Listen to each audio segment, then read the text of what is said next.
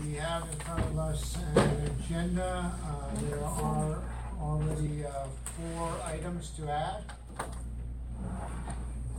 Number one will be uh, under, uh, uh, under presentations, um, purple rung presentation. Uh, And under section eight, point, and this will be number nine, it'll be a request for a decision regarding public auction of land. Also, under section eight, uh, uh, number ten will be a request for a decision regarding uh, proclamation of September as Muscular Dystrophy Month. And uh, one, one other item, and that'll be in camera, and that will be personnel. There is, uh, for the benefit of all, a deletion. Uh, And that will be under adoption of minutes. Item one, uh, the, the minutes from the July 11, 2016 regular meeting of council are not uh, ready yet for adoption. Uh, Can I have a motion, or are there any other additions we, we need to make or deletions? Hearing none, I'll entertain a motion to accept the agenda as amended. I so move. Uh, Thank you, Deputy Mayor Manzer. All in favor? Um, Excuse me. So that will uh, take us past, there's no uh, minutes to be adopted at this particular meeting, so um, Mr. Chris Parker, are there any public hearings? And there are none, your worship. Okay, thank you. Um, At this point, I'm going to ask for a special presentation. We have a long, ser- long-time member of this community who has made a a lot of valuable contributions, and that's Betty Lou Monroe. And uh, we, we have a small token of our appreciation. And uh, so if we can, we'll make the presentation, if we can have council gather uh, in front here, and we'll call Betty Lou up. and, uh,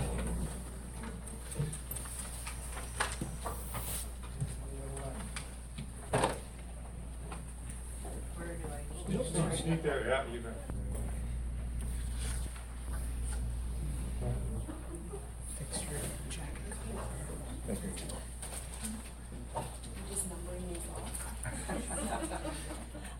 so,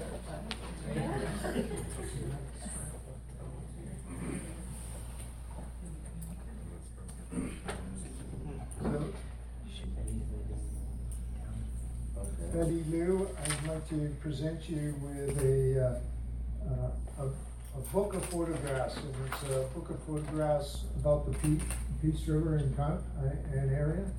And with, and it's with a great deal of love that we, uh, pass this along to you. Hopefully this book will, uh, will maybe I can't see, uh, Let's get him tall. Uh, let me hide My crib notes.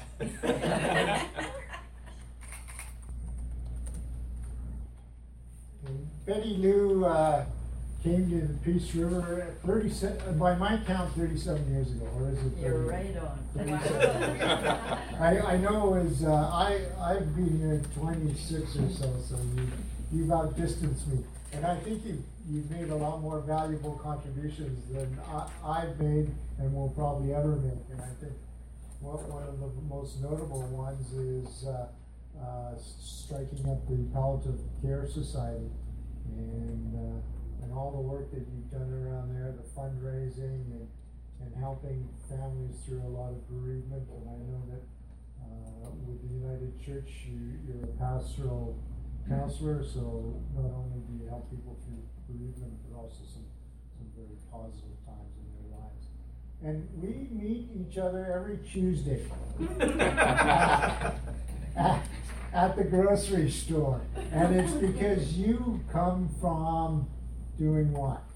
Another volunteer I activity. read out loud at the nursing home every Tuesday night Yes. for a few years. Yeah, and, and so, uh, so that's, uh, certainly, uh, uh, something that other people can volunteer for, and I know that, and you've certainly made use of this town. I know that you, you participate in aqua size, so you make use of our pool and our, our, our lovely Walking walking trails. trails. And, uh, Tai Chi is also one of your hobbies, Oh. She did it at one point. I once was there, yeah. So, so, and, but the Tai Chi Club is still going on, Oh, isn't yeah. it? So, Oh, right. so perhaps members of the audience want to get into Tai Chi or something.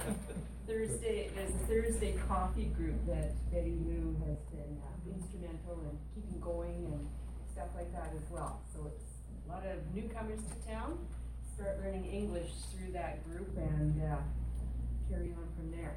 Yeah, we've had quite a few, stu- you've accommodated quite a few students from overseas, uh, uh, certainly in. Not at my home, but uh, Thursday morning coffee has been going for forty-seven years. Wow. June Skip and the doctor's wife, come on, help me here. Um, Takis, Mrs. Takis and June Skip. We could hear you. Formed- pardon? They said they could hear me. Formed the group forty-seven years ago and June was the hostess for forty-four years. She went every Thursday. Now it takes four of us to cover for her. We take a turn every fourth. Now they'll have to find somebody to replace this fourth. Yeah, well, you'll be sorting this, I can tell you. I'm curious, to- I'm curious to find out how many pairs of shoes you wore out uh, volunteering for the Heart and Stroke Foundation off the doors. This is very thoughtful of you to, to do this presentation. I will love having this. This will be a treasure. And I've enjoyed meeting you every Tuesday night. There are no, no frills on my way home. And Colin, do you want to add anything? Well, I, I, I would just add, uh, you know, Barry, I guess Linda and I have known you since we came in eighty-one, and I think you and, and Bud and the kids were seventy-nine, I think, when you moved here, but I think we've known you, uh, I might beat the mayor by a couple of years, but I think about thirty-five years, and, and, uh, yes, the palliative care stuff, I mean, uh, it, we wouldn't have a palliative program in Peace River if it wouldn't have been for you, and, and uh, I was. That, that's pushing it. I, I don't, I don't I'm know, you're, of you're the very, you're I'm very one of the modest. original. I Very was modest, yeah, in the right. formation, But, but- but may, we will, uh, yes, I, I think, uh, we'll surely miss you and, uh, all the best in it, and don't forget the pavement comes back, so come back for those visits as well, but again, uh, we will miss you and the community will miss you for sure. And I will miss the community. I love it here. Yeah. So you say, why are you moving? But uh, I'm getting older. And I And think your I should, children are in Edmonton. my children are in Edmonton. And I think I should go while I'm able to help with the move. So that's enough about me. Thank you. Well, good All right. luck and, Good uh, luck. find a pool and Yeah. be happy there. I have found the pool Oh, good, good. Thank you very much. Thank you. Okay, Take care. Thanks, Betty. Quite an honor, but. Mom wanted to be here too, but she's in the. You'll be sorely missed. So well, I'm gonna start.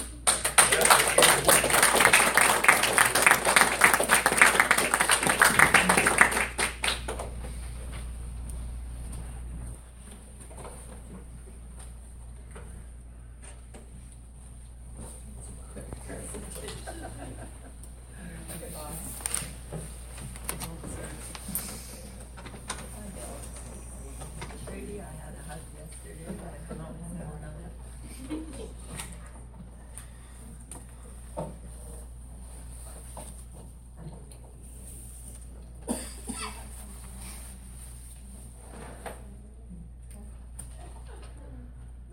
So the, uh, first group up, uh, for presentations is the, uh, North Peace Navigators.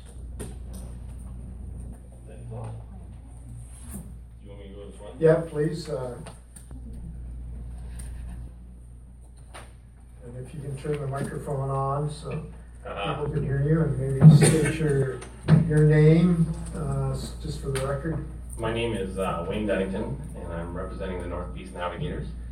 And we'll start with uh, saying, excuse my ignorance if I'm missing out on the formalities. This is my first council meeting. Um, I have uh, come for two reasons today.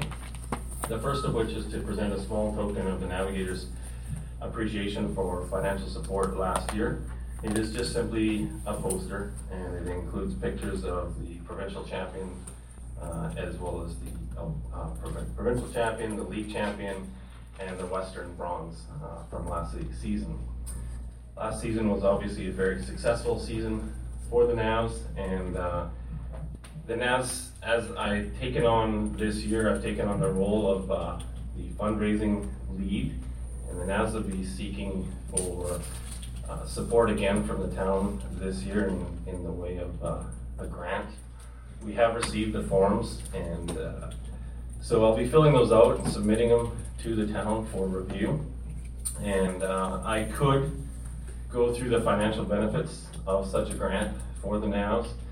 Um, and obviously, there are financial benefits to the commu- the businesses around town, uh, individual people that take on billets, uh, that wouldn't normally have that income, as well as the thirty thousand dollars that minor hockey receives, uh, for the concession funds, and so on and so forth.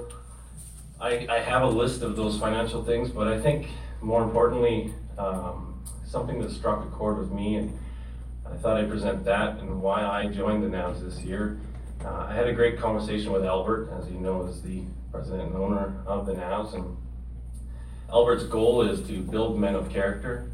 And after getting to know the team last year, I really think that that is their ultimate goal, and uh, he is moving towards not only having a, a successful team on the ice, but uh, building young men of character that will become members of the community and support the community. Uh, a lot of them are working in the community, and it's for that reason, because of his vision, that I joined the Navs and his influence on these young men uh, through the coaching of the team, through the physical training that they have, and uh, through the chaplain that they have as part of the team. So they're learning to become value-added members of, of the community through sport.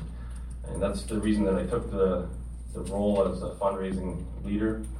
And uh, their help, I think, more than ever, magnified by the economy that we have right now, will definitely be needed and very much appreciated. So, so we, we as the Navs will be seeking for uh, support again this year to help, uh, I guess, field team, excuse pun. But uh, yeah, so that's kind of where we're going, and I hope that you take all those things into consideration uh, when reviewing uh, the, the application. Any questions? Um, how many players are on the Navs? There's anywhere from 26 to 30. It floats uh, as the team is developed. Uh, there's approx- approximately 20 players that end up getting billeted uh, from outside of the community, and then a lot of them end up residing in the community. Uh, again, last year was a struggle for finding employment, but in the past, they're- asked that they all do find employment of some sort within the community.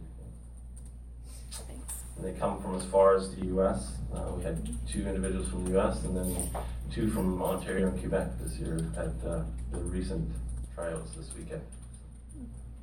Yes? Yeah, I saw some multimedia posts in regards to the tryouts. How many, how many uh, people tried out for the Navs this year? Uh, there was 45 head that came out in one way or another, uh, that came out. Uh, so it looks like it's going to be a very strong season again this year. So they had, uh, yeah, the, we, we were donated subs for 45 players and they were all accounted for, so, yeah. And how many return players from last team? Uh, don't quote me, like, they're still finalizing the team roster and whatnot, but, uh, approximately seventy percent of the team is returning, so a good, good chunk of them. We did lose about four or five players to junior A, which speaks to the volume of the talent.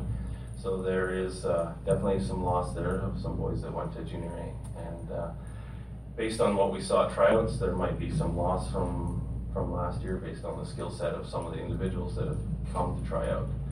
uh, I was talking to some of the different uh, parents and whatnot, and the word of winning is definitely a culture that is being uh, uh, spread uh, in the hockey community, and there's a lot of players from East and from Southern Alberta that are wanting to come to Peace River because of that culture.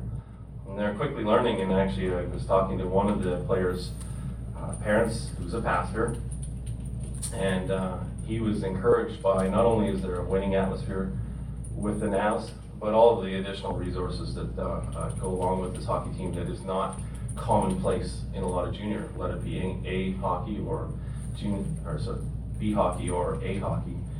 And uh, that is with uh, having a chaplain on the team, having a trainer on the team. There's a lot of extra benefits uh, that the Navs are able to provide these players. And that's just because of the involvement with the community. So, yeah. Uh, one other question with the, uh, because I did have a, uh, a meeting with you and, uh, and Mr. Cooper, could you share the, uh, uh, the chaplain story with my fellow colleagues around the table? Yeah, so a chaplain was uh, always a part of the team. Uh, the last couple of years, there was no chaplain. Um, and then this year, we brought a chaplain back into the team. And that chaplain is there uh, as another party uh, for the players to speak to openly about uh, without any repercussion. A lot of times, you got to think these boys are anywhere from the ages of 16 to 21. Um, they, they don't want to talk to coaching staff uh, because they feel that their ice time is going to be limited. Um, they may be reprimanded in some way, whether it's tangible or intangible. So they're actually quite scared uh, in a lot of cases to talk to uh, the coaching staff. So the chaplain is there um, uh, as a means for guidance, uh, whether it's religious, whether it's just uh, uh, somebody to talk to, um, but guidance nonetheless for these young folks to help steer them and make right decisions in their life, good decisions in their life. You have to think that a lot of these guys, I mean, hockey's a rough sport, and uh, there's certainly certainly a connotation that goes along with that. Um, they may not have parents that are residing here. They may not have any relatives that are residing here. They may be just staying with a billet that they may or may not know very well, and they need somebody to talk to. So the chaplain is there uh, as a means of that outlet and allowing these young men to have somebody to talk to in the time of need or as they learn to adapt and, and grow into young men.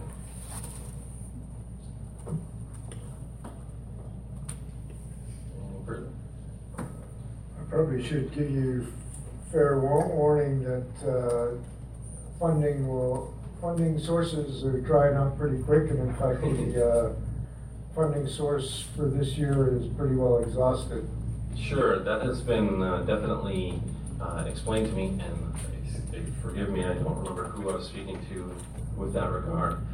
But the application was, uh, because the Navs have had funding in 2017 when they went to provincials and westerns, the application will be made such that it will be uh, in the upcoming year in 2017, so, uh, as opposed to this year. 2016. Yeah. Sir.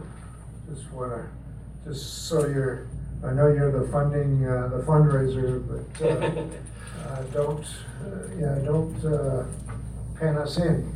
No, that's fair. We're, uh, if you haven't heard, we're trying to build an arena, so it, it, It's true. whatever amount you ask us, I'm gonna take it in times about twenty and then come and see the now. There you go. So, No, we realize the economic constraint and, and trying to run a team, we too are handcuffed by the same economic standards, so, absolutely. Okay, great. Thank Okay. you very much. So, what, who wants this? Okay. Mayor?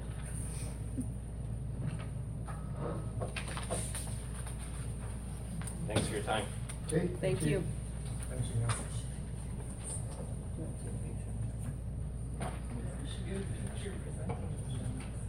So, uh, up next, uh, under presentations is, uh, Purple Rung. take a picture? Uh, and, uh, the presenters can come forward and turn on the microphone and put their names in, For put their names to the, uh, Oh, okay. clerk. Just make, uh, for the record, just read your names into the uh, microphone. My name is Trudy Plaisir. Um, Bill Sheets. Brent Trader. Welcome. Good afternoon, Mayor Tarpey and councilors, and the many people who are in the audience behind us here. We're, we represent Purple Rung. My name is Trudy Plaisir, and I'm one of the directors of Purple Rung. We, we've noticed in the community that there's quite a population of people inhabiting the streets at the moment. People roam the streets, sit on the benches during the daytime, sometimes ask passers-by for money, sleep in the post office, sleep in bank vestibules or on the riverbank or in the park, wherever they can find shelter. People in the community are, respond in different ways. Many people I know will offer money or food. Some people are angry and would, would like to see people removed. Uh, some people treat those on the streets as if they're invisible, but we're all uncomfortable. And this, of course, is not a new issue in Peace River any more than it is anywhere else. We, but a lot of communities are taking steps. Different places in the world are, are taking steps to make sure that all people are taken care of in a better way and not exposed to the elements. For example, we've, as we've been researching and reading and talking to people, we've learned that in Europe, every municipality has has an area that's provided for the Roma people, the nomadic gypsy people who uh, move from place to place, and every municipality has a place for them to be. Uh, in California, we've learned every, by state law, every municipality is required to have uh, a designated place where homeless people can be without question. So the zoning, every, every municipality has appropriate zoning set up so that homeless can be somewhere. And we, we're learning that people, that communities in Alberta, including Hinton, is one that we've, that we've discovered, are, are looking into housing bylaws that will accommodate something for people who are homeless or who are on the street or somehow underhoused.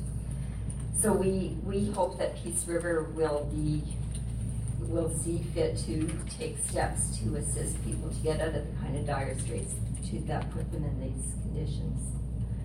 We, we want to, we take note that last year when Syrian refugees were in need of, of places to be, people in Peace River and around the world just opened their arms and hearts. And that was because war and politics made it impossible for them to have homes. It was completely beyond their control. And the same thing with Fort McMurray last year. Uh, people had no control at all over the circumstances that led them to losing their homes.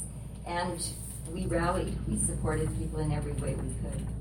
And I, I offer the point of view that people who live on the street in Peace River and elsewhere are victims of circumstances also beyond their control, whether they come from domestic abuse or mental health issues or addictions issues or some kind of disastrous circumstances, loss of work that will put them out of their homes. So they don't have perhaps family that will welcome them or they don't have an income to support a home and are, don't have a safe and secure place to be. We have found a statistic just this last week that forty-eight percent of Canadians and fifty percent of Albertans live from paycheck to paycheck, which means we're, many people are teetering on the edge of disaster in case of job loss. So we, the Purple Rung Foundation believes that people, most of the people on the street at any given moment, there is a homeless element, but often people are in a life transition and need a boost of some kind. We have a proposal that will cost less than is spent right now by governments. government's put a lot of money into policing, incarceration, emergency medical services, emergency housing. And we believe that we have a, a model that would cost the municipality nothing. And, uh, nothing but zoning bylaws that would need changes. And the total cost run through grants would be far less than what's currently being spent by governments at all levels. So Purple Rung, first of all, is uh, a symbol. We, we have a symbol of a ladder and uh, a, the rainbow, the prism of colors that starts from the bottom, purple, and moves up through. So purple's uh, purple would be the first step up a ladder out of a desperate si- situation. We, we believe that there's only four basic things, and this is what Purple is looking to help with. Water, people need water, people need a toilet, people need protection from the elements, and a safe place to sleep. And these are the four things that we, that we, that Purple Rung is founded on, is the most basic. Um, without the intention of trying to be all things to all people, just filling a gap where, um, where people don't have a place to be. So our model is one that provides an, a, an address, because with an address, a person can be found by, by people from services that already exist in the community, agencies and services.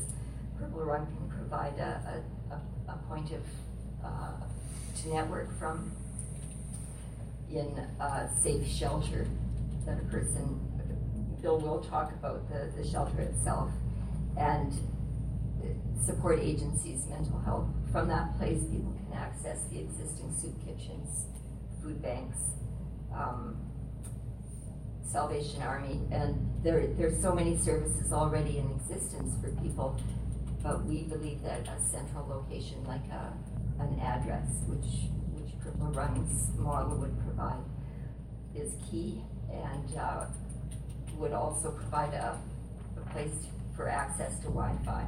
We think that being connected to the internet is pretty close to being a fundamental need now as well. Before, um, before I, before Bill speaks, I'm wondering whether we could put our a brief presentation into the Wi-Fi or into uh, one of these screens. It's on YouTube if we're connected here. we can just play it. Well, could have hacked it here. Should have said that first. It's, yeah, it's more or less just a, just a small commercial of what Purple Rung is.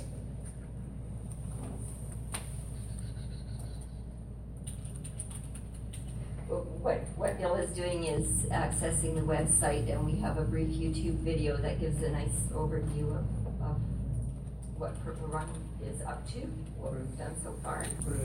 Is there sound in it? Yes.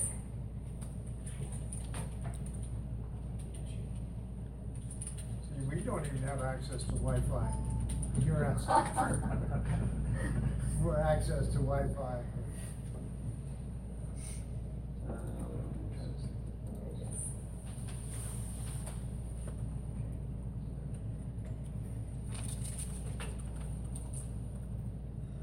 So you don't have to speakers, so just gonna have to the mic over.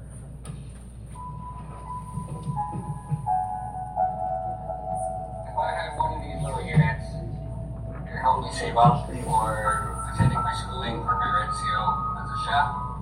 I'll start it again so that.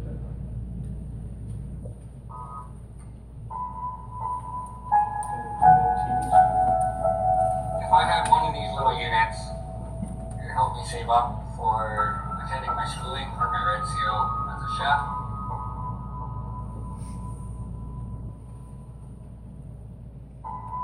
How can I engage the society? How can I empower myself to learn more about who I am if I don't have nowhere to go?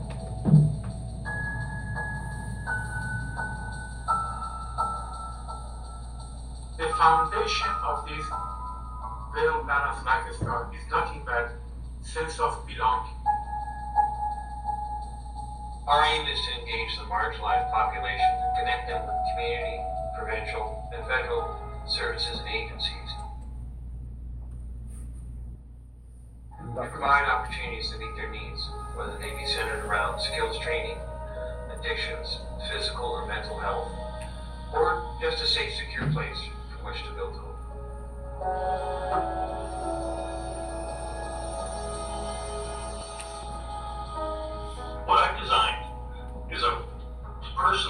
Transitional shelter. This shelter has heat, air conditioning, control, it's safe, a comfortable environment, and they're accessible. A pod of five to nine of these things can be set up in any city in Canada that expresses a need at 10% of the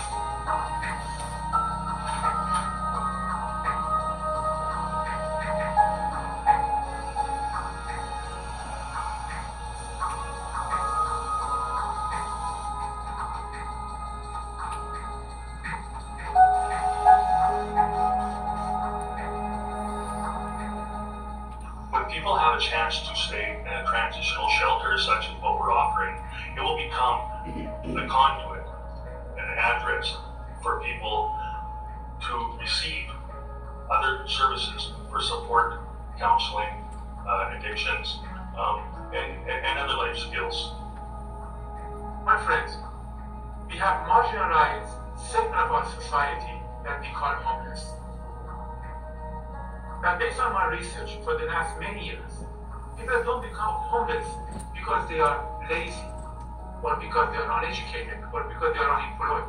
No, because they never had that opportunities to explore their educational needs, to explore their employment needs, to explore what is inside their desire to grow, their desire to socialize, their desire to contribute. And when we see someone who is homeless, hopeless, helpless, we tend to close our eyes and reject those people. Join us because you matter. You matter, I matter, and the homeless matter. Thank you.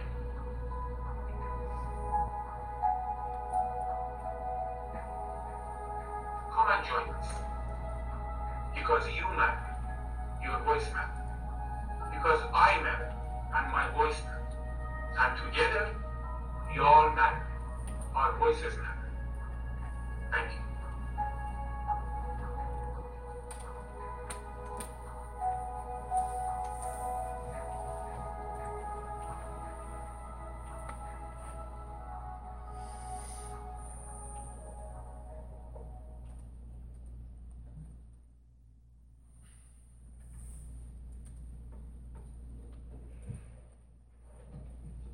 Just move the mic back up here where I can speak. Uh, thank you. Um, um, again, I'm Bill Sheets. I'm one of the uh, directors for Purple Rung. Um, when we're when we're talking about this topic and this this subject and and, and how to and how to talk about these shelters and and and what's a good definition for them. Uh, it's difficult to put them into a definition because of, of um, some of the design features, some of the intended usage.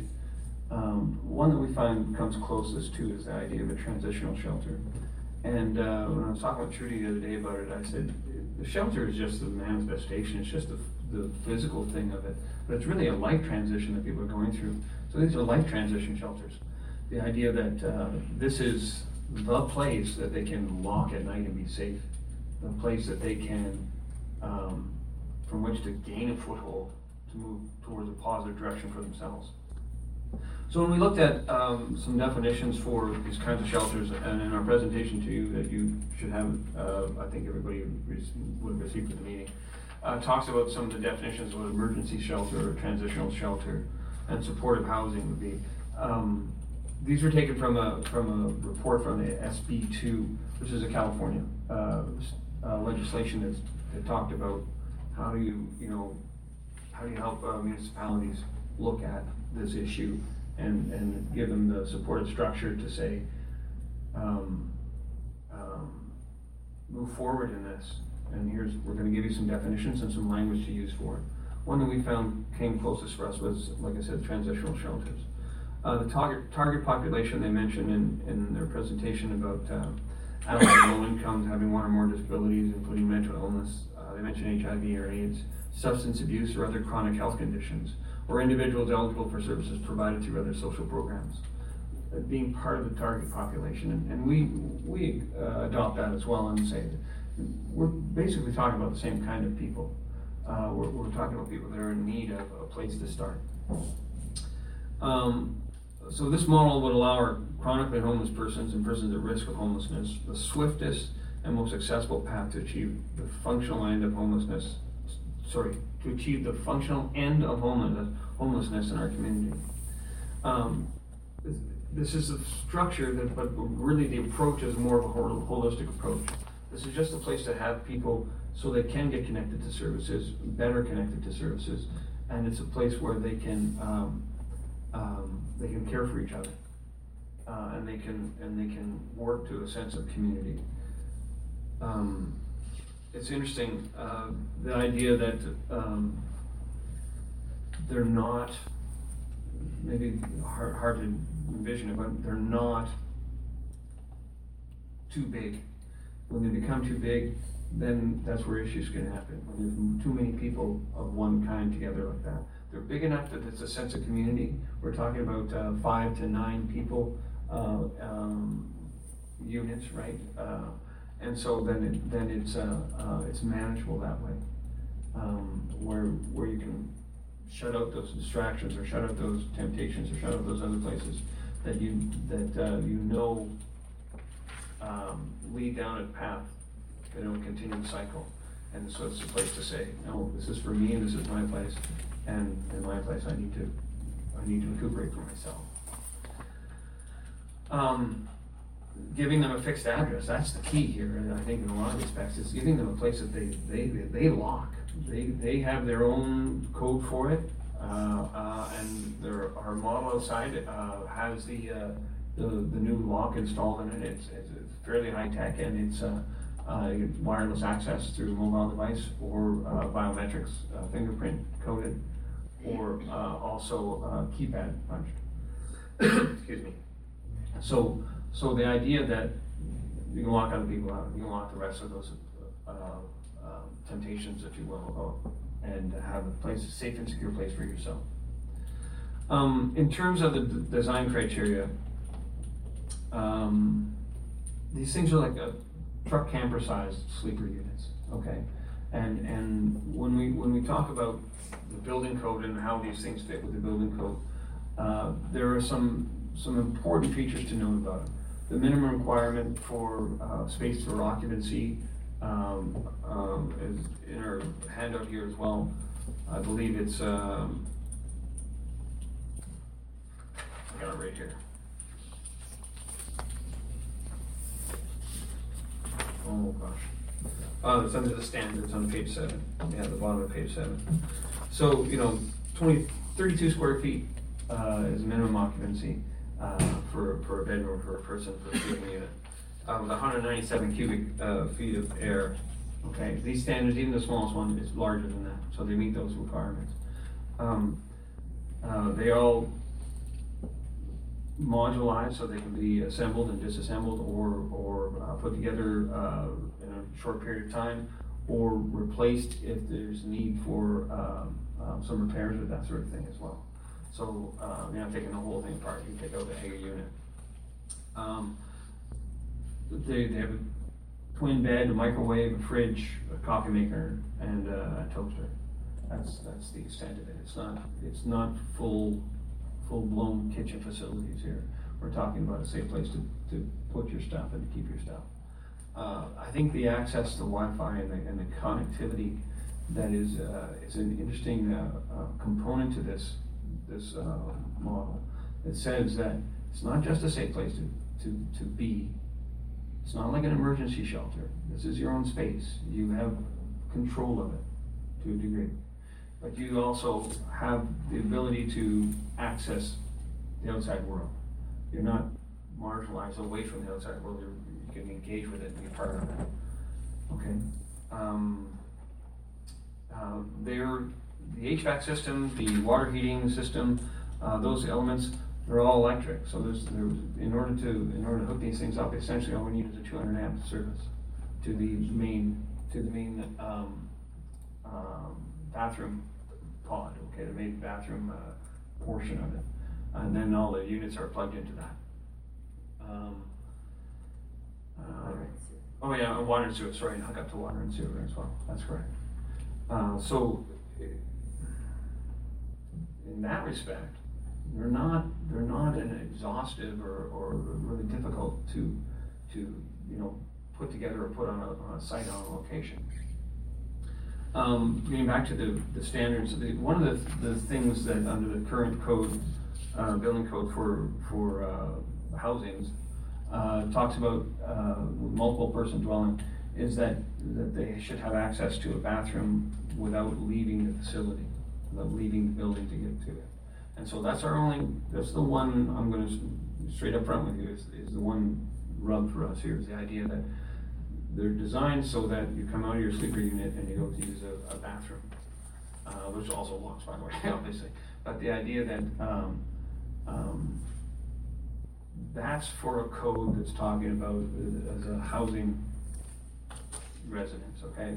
So that's where, again, I'm looking, we're looking for the town for some help and understanding. What's the best way to, to talk about these units in order to find a code that matches them? Because I'm gonna tell you, these units exist. We're not, we're not first person to think of putting someone in a truck camper sleeper unit or whatever, that's something that seems undersized. Okay, so, so it's a matter of getting the, the right understanding of, of what code is gonna apply for these kinds of units. Excuse me. Um, uh, and of course, that, that a bathroom is not shared for more than eight people. That's the other, uh, that's the other aspect of it. And in a, in a larger configuration, uh, up to nine or ten people, this, this could be designed to have two bathrooms. So it will work that way. All the access would be from an exterior scaffold type stairway, stairway and railing. Um, um. And I think for future units may include a common area or kitchen or lounge area for gathering among the tenants, depending on the location, depending on the, on the need of the, that particular community. Um, I, I'm gonna ask a question right Yep. now. sorry. And I don't know if you're gonna address this later on, but, Sure. you know, I, uh, think of, uh, housing units for, uh, the John Howard Society, uh, houses where we, uh, where we transition, uh, people, uh, individuals with mental handicaps, I don't know if that's the correct term anymore, but, uh, with, with, with disabilities and, and they're in, in, they're in suburban areas, they blend in with the community and, uh, and, uh, there's a lot of opposition to these, to, to even those, those type of, uh, projects. And, and they're blended into the community, they, they fit into the suburb and, uh, and like, you talk about all the easy stuff. Yeah, you know, it doesn't, uh, uh, you, you build a, you build a unit, you got a bathroom, you tie it into the, uh, to the infrastructure, but the psychological, uh, part about putting it into a community, um, because I'm, I, I can already envision some opposition to this. Um, so how do we, so do you have a plan to get around that? Like, that's the hard part. The easy part is putting in a building. Yeah. May I respond? Go ahead, yeah. Um, I, I guess my, my thought is that it's, I, I understand what you're saying, and yet the people on the street is harder than that for, for people to accept and to, um, most people just don't think that it's right that we have people sleeping on the street. And so I think saying that it's okay or we're not gonna change or do anything about people sleeping on the street is a lot harder sell as a, as a decision than, than creating something that might be hard to swallow for some people. Well, I'm, I'm not saying that we, we shouldn't reach out and, and, and offer people in this situation a handout. But, but you know very well, the, the, uh, you know, I, I don't know anything more, more uh, heartfelt than, than, uh, having a, a, a housing unit in the middle of the suburbs and, and allowing, trying to allow, uh, people with mental disabilities, integrate them into society. And, and you, I, I hear it every three, four months, they try and do this in Edmonton and in neighborhoods, and of course, the opposition becomes enormous. I don't know why you think the opposition wouldn't be here in Peace River. And, and, you know, I, I, I understand what you're saying, but what I'm saying is, the, you know, you can come here and say, well, we got a building, you, the town, figure out where you're gonna put it. That's, that's the hard part. And that's what we would want help with. Um, uh, building a, a unit is, is not, not the issue. I under- I understand.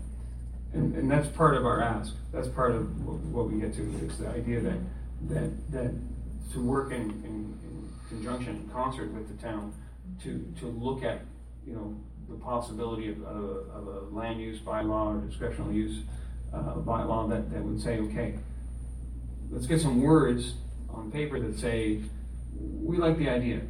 We think it's a good idea, and I think it's a, it's a good model that's gonna help to alleviate what we see as, uh, you know, an existing, you know, a long time, I mean, I, I moved here in sixty-seven, okay, and there were people sleeping under the bridges that were there then. Um, so it's a long time thing, or a long-standing problem. So, so where's a model that might work for our community that says, okay, with the right understanding of where it could be situated, and I don't, like, honestly, Tom, I don't have, I don't have a, a place on the map to say, put it there, right? And I don't wanna come to the meeting with that. I wanna come to the meeting with an understanding that if it's something that, that we're, that we're serious about wanting to address, let's explore it. Let's look at it. Let's, let's, you know, send someone from your staff to come sit with us, or we'll come and, talk with people and, and say, what are some options? And the understanding that I don't wanna park this in someone's backyard. I want this to be in a place where it's mutually agreed upon for both communities, all communities, uh, that, that, that understanding that, that the, uh, um, um, what its purpose is and how we're, how we're, we're holding it to that purpose, right? The idea that this is not long-term housing for anybody. This is six months to a year, right? The intake, uh, uh, we discuss those other parts of it, but the intake idea that, that, uh, you're prepared to work on a plan to better yourself, and these are some steps you'd like to take in the next six months or a year. Great, we're gonna help you get there. We got a place, we got some connectivity for you. We got something that's gonna, that's, that's the first step, that's the purple rung for you. So, um, So I- I agree there's gonna be I- I'm a guy that likes case histories, so do, do you have case histories of successful implementation of a, of basically a unit that, uh, that you're speaking of here? Um, I, I think I could maybe address more directly, um, your concern, um, Mayor. I, don't, don't, don't think it's my concern. I'm, I'm envisioning what, what's gonna, y- y- it's, it's not an easy thing. And I think we all need to understand that. That you, you're, there's gonna be opposition out there, and you know what the opposition There's gonna be people talking about their property values. They're gonna be talking about, uh, we're just enabling this, this type of lifestyle. And this is, I'm, I'm not, this isn't me talking, I, I can envision these arguments happening. And, and if we're gonna work together, you, you can't give us the hard job and give yourselves the easy job of, of building a building and putting, uh, and putting it down somewhere, so we need to understand that. And, and, and I believe we do, uh, Tom, the easy job that we're presenting here is simply a matter of zoning. And I think to, to, um, to make it palatable, I think we need to understand that this is not an emergency shelter. This is not, um, a group home. What, what this is, is basically a small, small apartment. And it's something that we don't expect to operate. We expect to be at the mercy of the existing social work, um, community that says housing first is a proven method that works in this country and across the world. And, uh, it's proven, um, mostly, uh, monetarily. In other words, without barriers to give a person an apartment or a place to be, uh, that's the beginning, that's the first step of him coming along and, getting the counseling and the, and, and the support that he needs. Um, we believe that that may be flawed in a couple of ways, uh, although it works. Um, I think a better model is not a whole apartment, but something small, something where the people can feel secure and that they have a, a place to be and they know they're gonna be there for six or eight months or a year and they have a plan and they, and they have a goal and they, they're getting the therapy that they need. We're not offering, we're offering a place for that to happen, for that to take place. But, but to be clear, um, we know that no one wants a destination, we know that there, there's a not in my backyard uh, mentality about the, the, the the common perception of these types of people, but we want to change that. We want to say that this is not enabling a bunch of characters to be drinking in the backyard. What this is, is five to nine people with a plan, with a door that they can shut, and they're alone in there. And, and they're tiny little, little shelters. And the, the perception is what we see now. Um, this is a proactive way to help these people help themselves. Uh, this is not enabling them to all crowd in the backyard. And we've seen that. We've seen what happens, and it's, it, it scares people. We don't want to scare the community with, we're gonna put this, now we're gonna attract a whole bunch more. That is not at all what we want to do.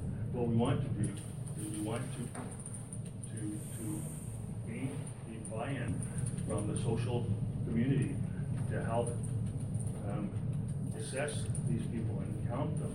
And what you see on the streets is only the small, um, the edge of the problem. Those are the chronic people that, that really don't have any place to go. But for every one of those, there's two or three people couch surfing, trying to finish school or, or, or, or trying to exist, um, in, in, in an apprentice and, whatever. What we wanna do is make these things available for six months to a year, maximum two years, and make them available to people like, um, uh, who, who look now for the affordable housing. And what's, what's flawed, the second flaw in the housing first model is that affordable housing, if it exists at all, um, isn't affordable, even subsidized by ten percent. A lot of these people cannot make it. Here's a model that they can actually, without barriers, uh, and by without barriers, that means without them going through a lot of hoops, without them quitting drinking, you don't quit addictions overnight. It's gonna take some time and some counseling, but they're gonna only get the counseling from having a secure spot to be found, to be able to have a- an address where they can not only physically, but they can be found, uh, online, or they can be found with, uh, with, with contact information. And that is proactive, and that's how we're gonna change lives. And, and, and we know that we've already changed lives. And, uh, just, just from that accident that happened, people started moving into these things before they were even done, they're parked in the backyard. And, and like they find every other nook and cranny, but we found people in them. And it was very interesting to get to know them. Um, I respect that, uh, that's not what Peace River wants, is to see these people accumulated in one spot. Not what we want either. Um, we wanna change the, change the way this is looked at. And we know for a fact with research that this is going to be a fraction of the cost. It costs hundred and twenty thousand dollars per homeless person in Canada today. Um, when you add up incarceration, the, the cost on the, on the legal and the emergency services, the frostbites and the, and the health. Um, it, it's such an outrageous price. If we could help them before instead of after with Band-Aids, but we can help them before with a place to be and, and have professionals. And, and, and since this thing has started, it's already evolved with professional opinions. And we both that you can all be part of this professional uh, organization that's going to throw in with this and say, let's try it. And, and Tom, you, you want to see, uh, you want to see a track record, please understand what we're here for, is zoning, that we can set up first one and make a track record, collect some information. Uh, With that, um, you will encourage us, I promise, to do a second and a third one a distance away from it, so there's not a designate, or not a destination. Um, I- uh, Could Yep. I take about ten minutes of your time? Sure. With that track record? Yeah. Can I just talk like this, or? Okay. Uh, Use the mic so I can hear things. Dave, I'm glad you showed up.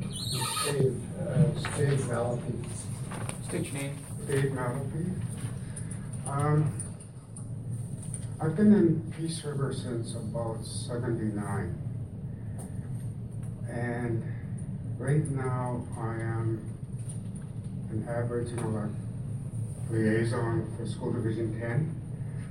I'm on the executive committee of the Alberta Native French Elder Society. And I'm also an Aboriginal advisor for K Division two, or K Division, I believe it's called. Now, this is where I sit today, but I think back now, I'm gonna just kind of go back in time in the sense of, I look around here and I see the statue of twelve foot Davis here. And I think that man at one time would have accepted anyone in his place or leave his door open for anyone. That's what Peace River was built on. I remember when I helped the town, participated in the town getting the winter games, I can't remember what year, but um, that was a big part of the presentation to the people that were gonna choose which place these games were gonna happen. And that story came out with the help of uh, many people in this community. And so I see where things come together, and I understand exactly what you're saying is how do we sell it to the people? One of the things I see is we could sell Peace River in 20 years to look like where I grew up, and that's on Hastings Street in Vancouver. I went back there to visit it and say goodbye to it, whatever it may be, when the witness blanket was up here. Um, and when I went back, I couldn't believe how developed it has become in the sense of street kids at one time and zombies today, right out in the main front, like blocks, but Hastings Street mainly. And I see Peace River, maybe 30, 40 years, same thing. There's going to be a place where these zombies, Edmonton, unless something's done. And, and when I came here, it was very hard to sell myself to many people until I got my grade 12 diploma uh, at Fairview High School in 94. And then I started to move as an intervention worker on the streets here with the young people. And that's kind of where I got my beginning as uh, dealing with, well, not dealing, but working, getting to know, and dealing with the, the street kids in Peace River. And today, now, I, I work with many organizations kind of spread out, um, employed by School Division 10 with understanding, well, if you have to go to Cadotte Lake and help, you gotta go here and help. Just from the, uh, the way I approach different problems. And I see your, your concern here, how do we sell it to the community with the prices and the prices? And it's, it's, um, an investment that unfortunately has been put into at one time, when the correctional center was put here, it probably wasn't accepted with open arms, but it's here now. And as a uh, habit, people come through court, people go to the correctional center, people come out, we ship them to wherever they came from. Uh, the women's shelter, probably the same thing. We don't want that here. We don't want angry husbands searching their wives down in our community. But it's here and it's working. Um, there's many things, many new problems. Like we talk of the homeless people visual here, but in my job, I see so many couch surfers. Um, um, and I, this is what I've got to share this in the sense that the homeless, I find are the most honest people in the community. I find the ones that are kind of hiding, moving around from place to place, will steal, rob, because they're dealing in the drugs out of sight. But that is problem too. And it's either go to the correctional center, or there's been some in the correctional center who have said, God, I wish there was a place where I could get the, the talk you give here. How I wish there was a place where I didn't have to go back to my community to get help. If there was a place to stay, I would not go home. I would seek out the help I need.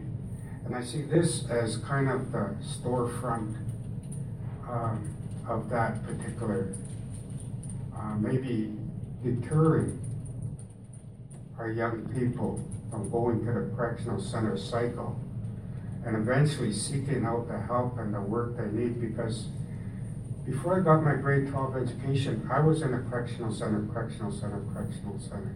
Because I had the drugs and the, well, not the drugs, I was a drinker. That was before the drugs. I had problem with authority. Authority was not a good thing going through the residential school system. Government, police, all of them just get angry, get physical, go to my home down there. But today I see an opportunity in Canada, in Peace River, where we didn't think we'd ever get that witness blanket here. We did it. It was successful in a way that us on the that used it for that holistic balance, which uh, Bill used that word. And now I see these little buildings, these little shelters, are again a stepping stone to the new way of dealing with avoiding Hastings Street in our community in 20 years. I have never lived in Peace River other than the correctional center. Um, is my home, uh, out of town's my home, but in a sense that the community I work with and the friends I have is all in Peace River, whether they be um, up on the Saddleback, up different high-end places, or sitting on a park bench, it doesn't matter. And that's where our community, that's where us as, I can't tell us who we are, but we are human beings. And we do have to, you're voted in by the people of this community. So you have to try to please those people in the community. But these people in the community in which we talk about are still people in the community with the pro- they're not just there without the problems, the mental problems, the mental illness, um, hidden ghosts in the closets that they bury with uh, substance abuse, whatever it may be. But sitting in the mall, when I first started on the streets as an intervention worker, my office was in A&W, and the staff kind of knew I'd hang out there, and young people would come hang there, we'd have coffee, and that's where I do my, my work. And I see this as just a bigger stepping stone from that table in A&W to a place where the agency people that help the ones in need will be able to find them, or they'll, these uh, people that have, that were found in that shelter, one of the young men, he, I met him in the correctional center, he available for AISH to get off the streets, get into his own place, but his pride told him, no, I'm gonna work, I'm not gonna take AISH, I'm not taking a handout. So he stayed out there until he found security. And he got, he was so, he found such a boost just when I went down to look at these places. He invited me in, come look, this is beautiful, this is awesome. This, it gave him that sight of hope a purpose in life, something. I'm not sure what the title would be, but, and now he's a working person in Peace River. He just needed that moment, whether it's the magic of this, the magic of maybe talking to one of these people who were involved in this, or just being accepted and being able to walk around there freely without being judged. I don't know, but like I say, we could, I'm not wishing bad luck on Peace River, but it's like anywhere there's a problem, and eventually that problem starts on a block. And being from Peace River so long, I know at one time before the mini golf course was built, there was a park back there that was used by many of the people we talk over there, people before them. The park was built, but the people are still there, just shuffling around. I see more places where no public washroom, no public washroom, because they don't want them in their buildings, and that's their right, I guess, but um, there's, there's a problem at home in our front yard, in our backyard, and we have to look at after it here. Not worry about what's the reputation over here, over here, our problem, our people. Um, I have never seen this. I, I just went crazy when I saw this. I thought, this community had, I've sat in so many meetings about a men's shelter, men's shelter, men's shelter for 20 years now, and it's still at the table, talk, talk, talk. Um, because of red tape, because of uh, insurance seems to be the big thing, but th- th- there's many excuses out there, but I see this as kind of that big gap that's been we've all been walking around. And I don't know if that's gonna help you in the sense of, um, Well, I think we could talk about this all night. Mhm. Um, and we won't, and we still won't solve the, uh, the, uh, the social issues of, of, of Peace River, never mind the world.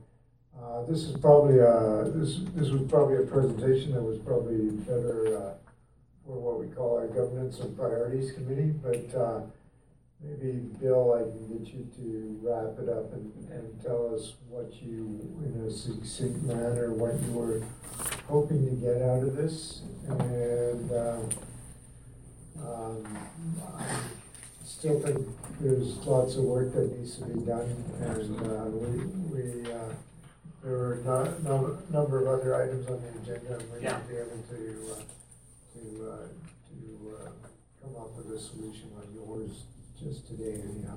I understand that, and, and certainly that wasn't our intention. Um, to summarize, really what we're looking for is, is, uh, uh, certainly a blessing from the town, that, that the, the idea that we're talking about here is worthy of consideration. Uh, we'd like, we'd like to either, uh, uh, have the town, have a representative sit on our foundation, or, or, um, uh, at least meet with us and talk about what are some of the issues around zoning bylaws and, and how do we, how do we move forward in that step? And I know that, and I, and I appreciate the concept that that's easy to do. Change stroke of pen and we got something on paper, then boom, now we can put building on the ground. But that's, and, and it's not, doesn't solve the problem. But without that first step, we cannot solve the problem. So the idea of meeting with us or being part of our committee, a, a localized committee, and this is the way the structure is of, of the foundation, is to have a, a, a directorship, but also have, within this community, have a, group of partners that, that work towards that problem.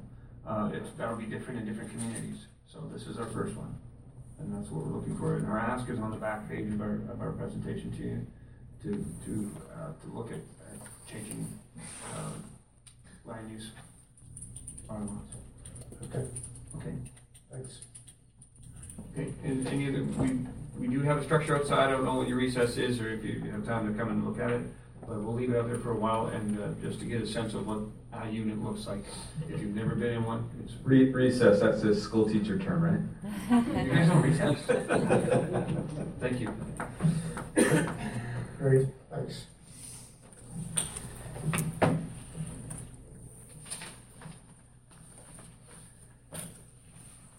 Um, That takes us through presentations, and we're actually gonna recess for, uh, 10, 15 minutes, uh, just so that uh, counselors can a bite to eat. Thanks.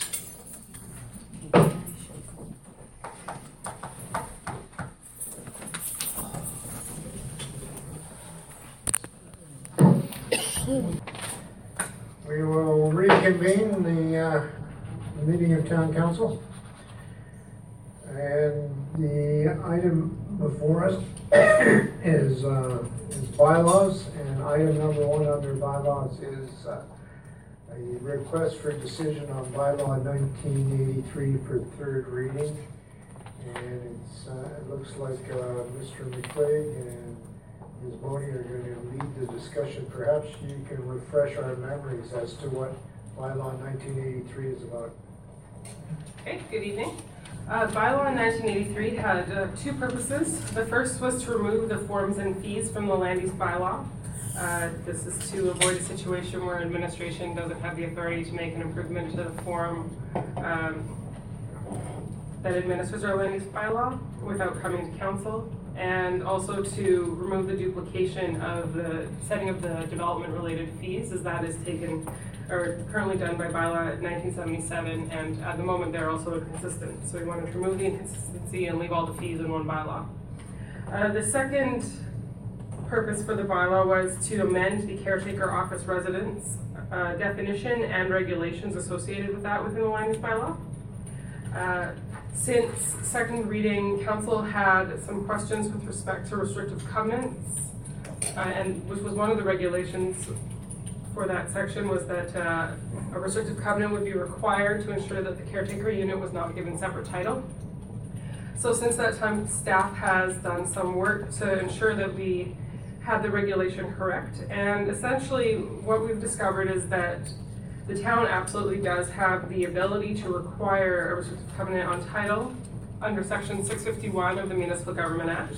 However, that only works in situations where there is a piece of benefiting municipal land adjacent to the, par the parcel where the caretaker suite would be, because uh, that's how restrictive covenants work. There has to be a benefiting piece of land and the land that's giving the benefit. So that means that there might be some circumstances within the town where because we have so many roads that are highways and technically are not municipal jurisdiction, we might have some situations where we wouldn't have a piece of benefiting land that we could uh, put that onto. So we amended the draft bylaw uh, simply to, we still allow for a restrictive covenant that may be required on the subject property, but we also have a, a more general regulation that simply states that a caretaker dwelling unit shall not be subject to separation from the principal development through a plan of subdivision. So that means that that condition generally can apply to all uh, of those approvals, and enforcement could still happen if ever that situation were to arise. So we, we could deal with it from an enforcement standpoint, but the sub-regulation allowing for the restrictive covenant would mean that we're doing our best to prevent that situation from ever happening in the first place. But there are some circumstances where we couldn't do that if there was no benefiting land that we could put that restrictive covenant onto. So we have made it a may rather than a shall and given a little bit more flexibility, but the option is still there.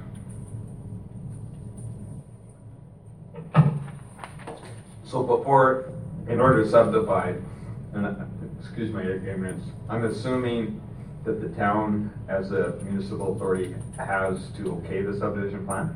Or can that just go through from, For a con, if the caretaker residence was already there, so that physically both of the developments are there, the industrial use and the caretaker residence are both there, then it can go through a condominium plan of subdivision, and that can happen through land titles only.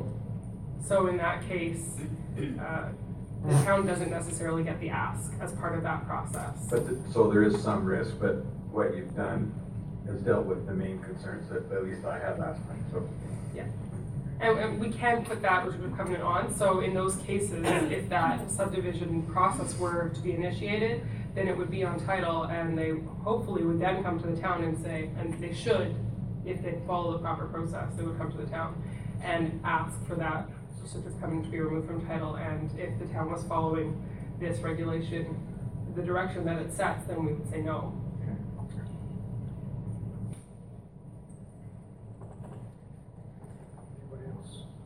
No a question, then I'd like to put a motion forward to provide third reading to bylaw nineteen eighty-three amend, and amendment to the land use bylaw number eighteen ninety-one. Passed, passed into law.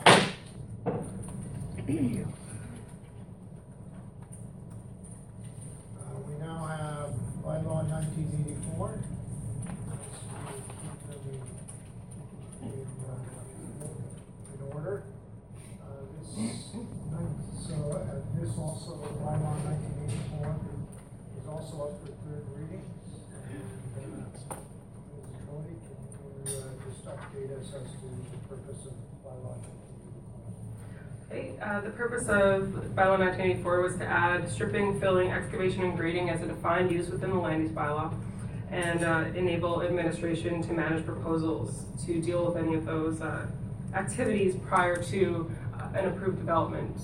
So a, a larger development, be it a, a single lot being developed or a subdivision area. Uh, so the bylaw defines stripping, filling, excavation, and grading, and we have actually updated ever so slightly the definition that is proposed within the bylaw to read means any work, operation, or activity using motorized equipment that results in a disturbance of the earth, including but not limited to the removal of soil, of topsoil, creation of a stockpile, berming, excavating, trenching, backfilling, recontouring, and grading in excess of normal landscaping activities. This does not include earthworks for the purpose of natural resource extraction. Uh, So at the time of second reading, council expressed some concerns about the reach with when this would be uh, a development permit issue that would come forward, that we would require a development permit. So administration has added some wording within the bylaw to uh, hopefully provide some clarity and additional direction. So uh, within the section that uh, addresses when development permits are not required, we have adding, added the following wording. When undertaking, so this is, a development permit is not required for stripping, filling, excavation, and grading of land when undertaking normal, soft or hard landscaping activities such as, but not limited to, loaming and seeding yard areas, planting tree, trees or shrubs, gardening on a developed lot where these activities do not affect the swale of surface water or may cause existing surface soils to slough onto adjacent properties. In addition to the uh, section 20, which would be the general regulations for this use, we have also added the regulations contained within this section are intended to primarily intended to apply primarily to those situations where stripping, filling, excavation, or grading activities are proposed independent of or prior to another development to other development occurring on the same lot or site.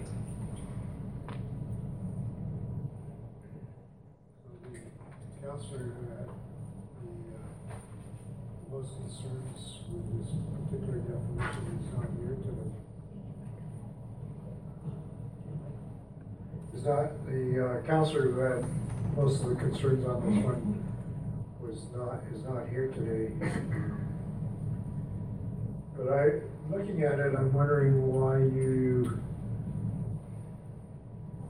would it not be easier to, I go to your four major issues. Um, So you, your idea is you would require a development permit if,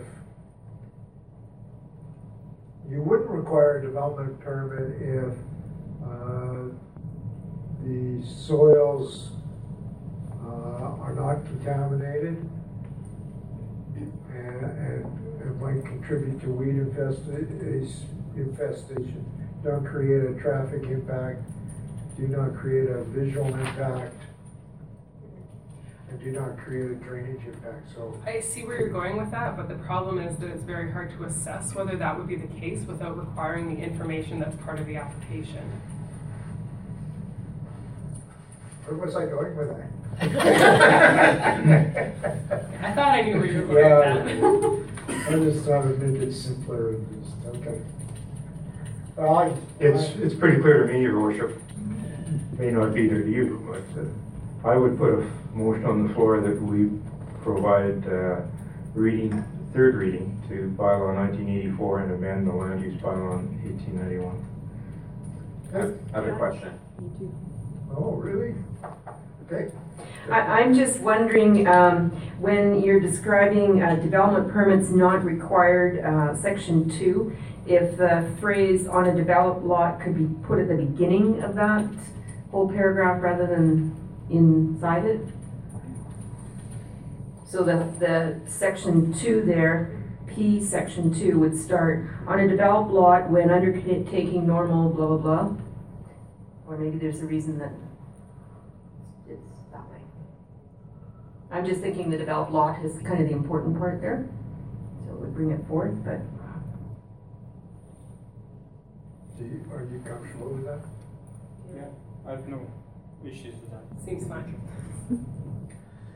I I have one question and then a more general question. What do you mean by the swale of surface water? Like, to me, and maybe I just don't understand all the different definitions of So- swale. Yeah, so basically, a swale is just uh, basically the movement of one, of wa- a body of water from one location to another, whether it, and typically applies to uh, rainwater, uh, where rainwater falls on the surface, where it's gonna go, essentially is what we're defining there. So uh, a swale would be uh, the slope that takes that surface rainwater from point A to point B. So you're, here you're kind of using it as, almost as a verb as opposed to, I think of a drainage swale, which is very flat slope ditch that conveys water from one point to the other, so.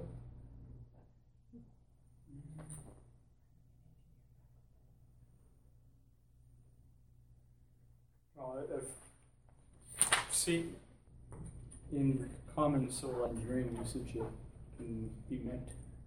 I, I've just never heard, I'm okay with that. And I guess the other thing, and I'm not sure I would change it, having read that, trying to think about the work that I've been doing for landscape and everything, I'm, I'm not sure that I would understand whether or not I would need a development permit to do some of the stuff if it's, because I'm not sure if it, it's beyond what uh, ordinary people would consider normal or, or hard at, landscaping. And, and maybe like, and I guess that's my concern. Someone would start and say, well, I'm just landscaping, and so they start doing stuff, and then someone from the town takes exception to it and say, well, that's not landscaping, that's beyond that.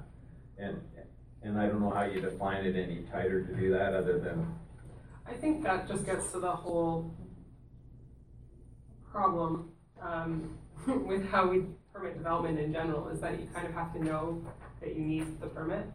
And I think that that's certainly something that the town can look at improving on in terms of our communication with our community and tr- trying to communicate in general when you need a permit, and that would be one aspect that we would try to have more information items on. It's kind of on the to-do list in terms of our administrative practices, it's just a matter of getting to it. So you're suggesting more guidance documents or interpretive documents that would be available so people could read that, kind of explain and. More interpret. public-friendly documents, not, not the technical stuff, but the, hey, did you know, information brochures, that sort of thing. I think we need to do more there, but that's not, that, that's a general statement about all of our development work, we need to do more there. Okay, so what it sounds like is Deputy Mayor Manzer would like to make a friendly amendment to, uh, Councilor Needham's motion. Uh, sure, it's the same words, just different placement. So, um, so can, so tell me again, so the, so Councilor Needham's, uh, motion was to, uh, uh, to adopt, to go to third, to, no, to, just third reading. Uh, do third reading on this particular bylaw, to bylaw nineteen eighty-four. Your friendly amendment is to amend which section? Um, section, uh, five, two, development permits not permitted, part P, part two. And you want that changed to, So that it starts on a developed lot, and then when undertaking normal soft or hard landscaping, and it continues on. So that phrase is moved to the beginning rather than being in the middle of it. I I don't know if that's sufficient to be. Does administration understand what's requested here? Do you accept that friendly amendment, uh, Councillor? I do. All in favor of the, uh, motion? Passed. Um, so the, so we have another, um, um, this is a, this isn't a bylaw, this is a request for decision regarding a loan guarantee for the Peace River Sports Club. And I'm assuming that the director, director, the Parks and Rec director will come and speak to item.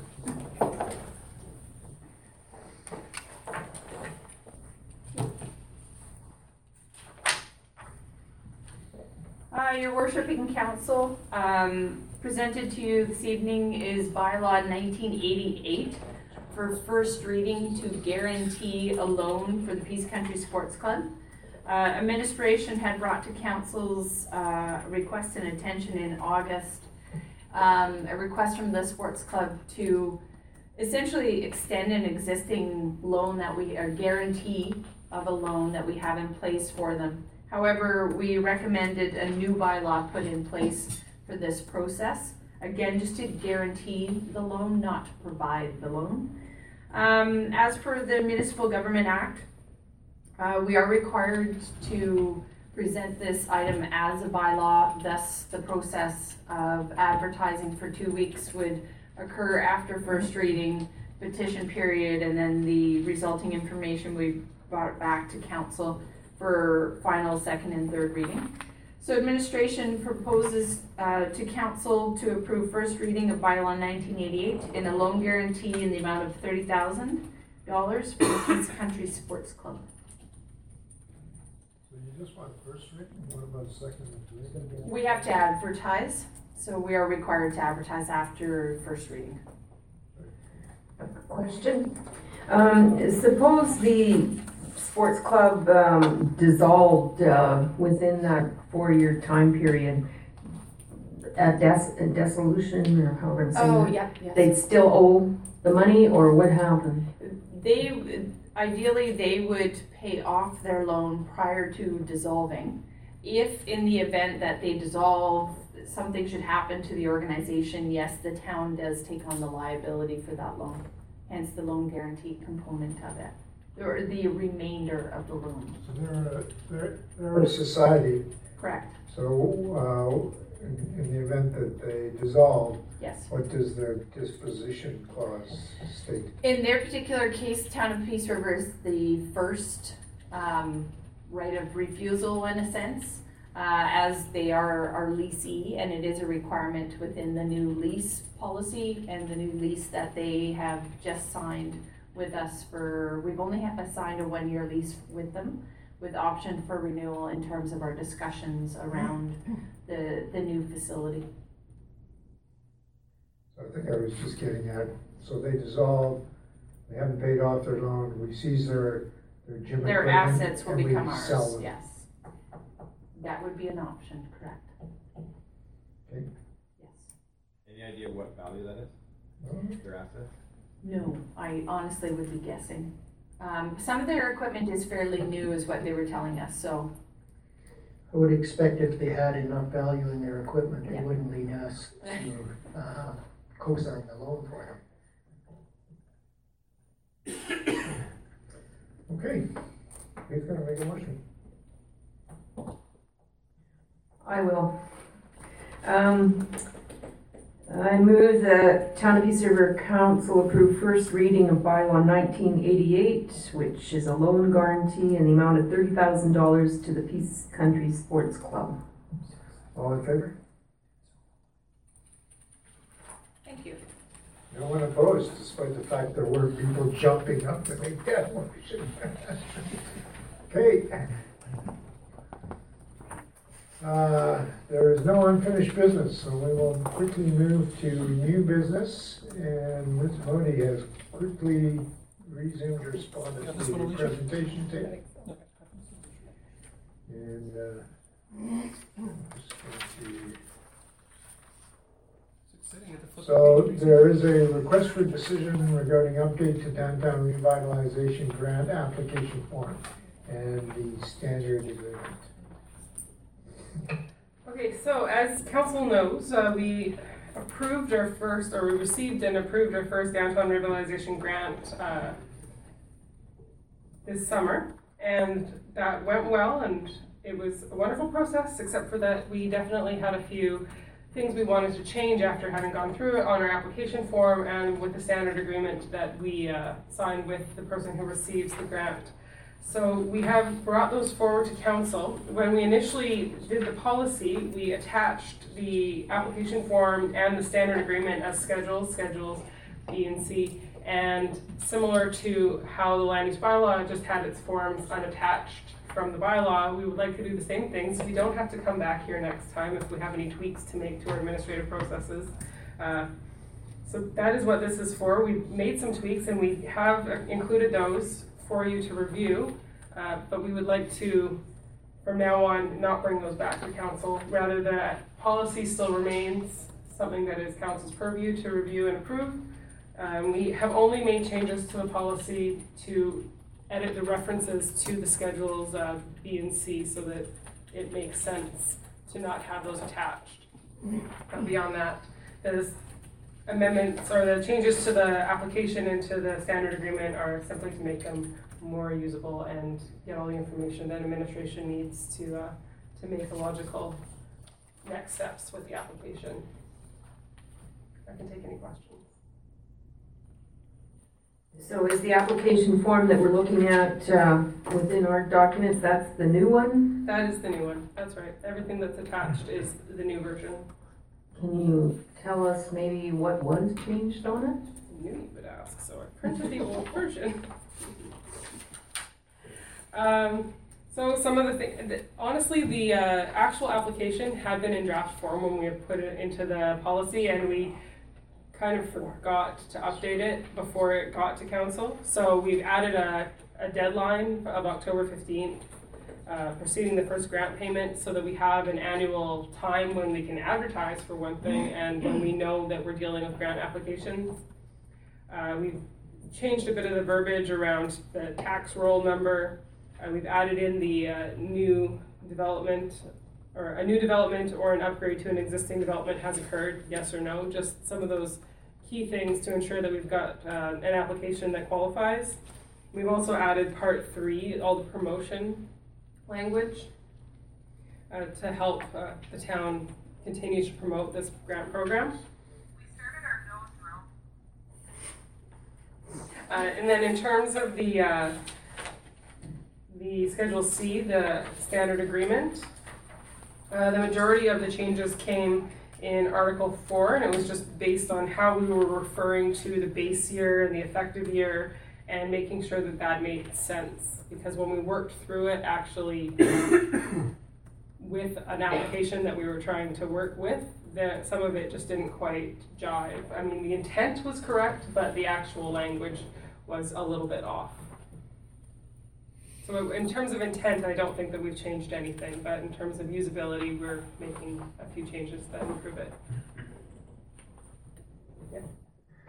On uh, seven point one two, uh, just under landowner, is that person's name actually supposed to be there? No.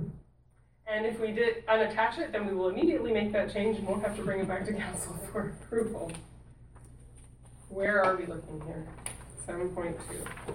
Under, I'm-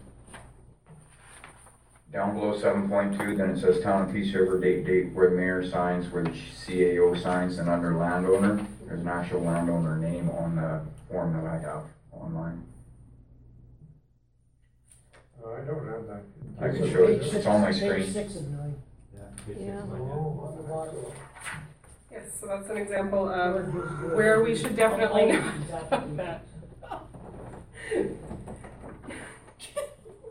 Just a sec, we're gonna tweet that out right now. Sorry, Yes, that would be not the intent here at all, and we will absolutely remove that immediately and have a blank.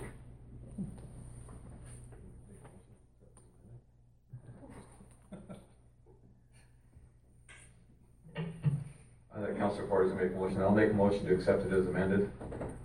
And what's the amendment?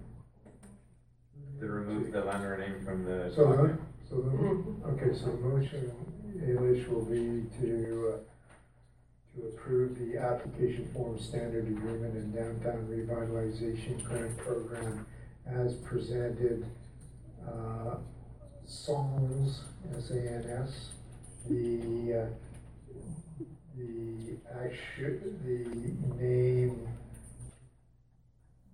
the name that appears on page six of nine. All in favor?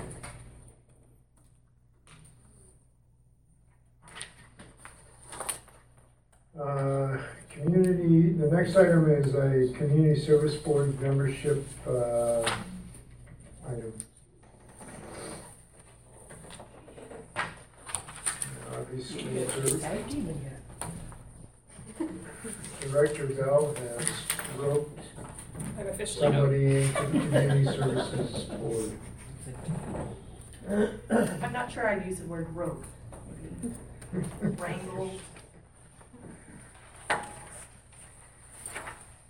So you want us to approve Garrett Cosgrave and Cassidy Huber. Huber, yes. And I think this is pretty straightforward. I don't think you need to, uh, unless. uh, I'm in here for your You you don't, you don't need to give us any background backgrounder. I think it's all, all in the resume unless you want to use this platform to appeal to people in podcast land to come out for the community services. I Do you have think more They're already on vacancies? board. You have one more? You have one more? I believe we have, we have an upcoming opening in November when the board chair is complete.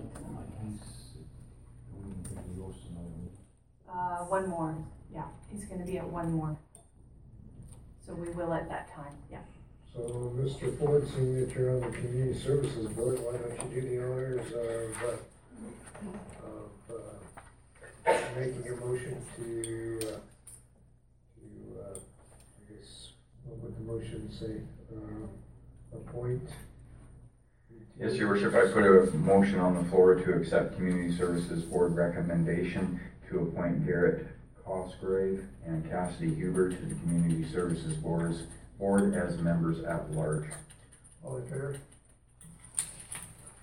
Thank you.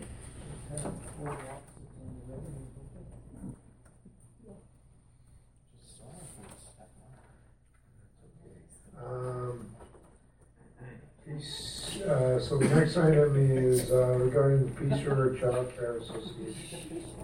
And this has to do with our land lease. Oh, yes.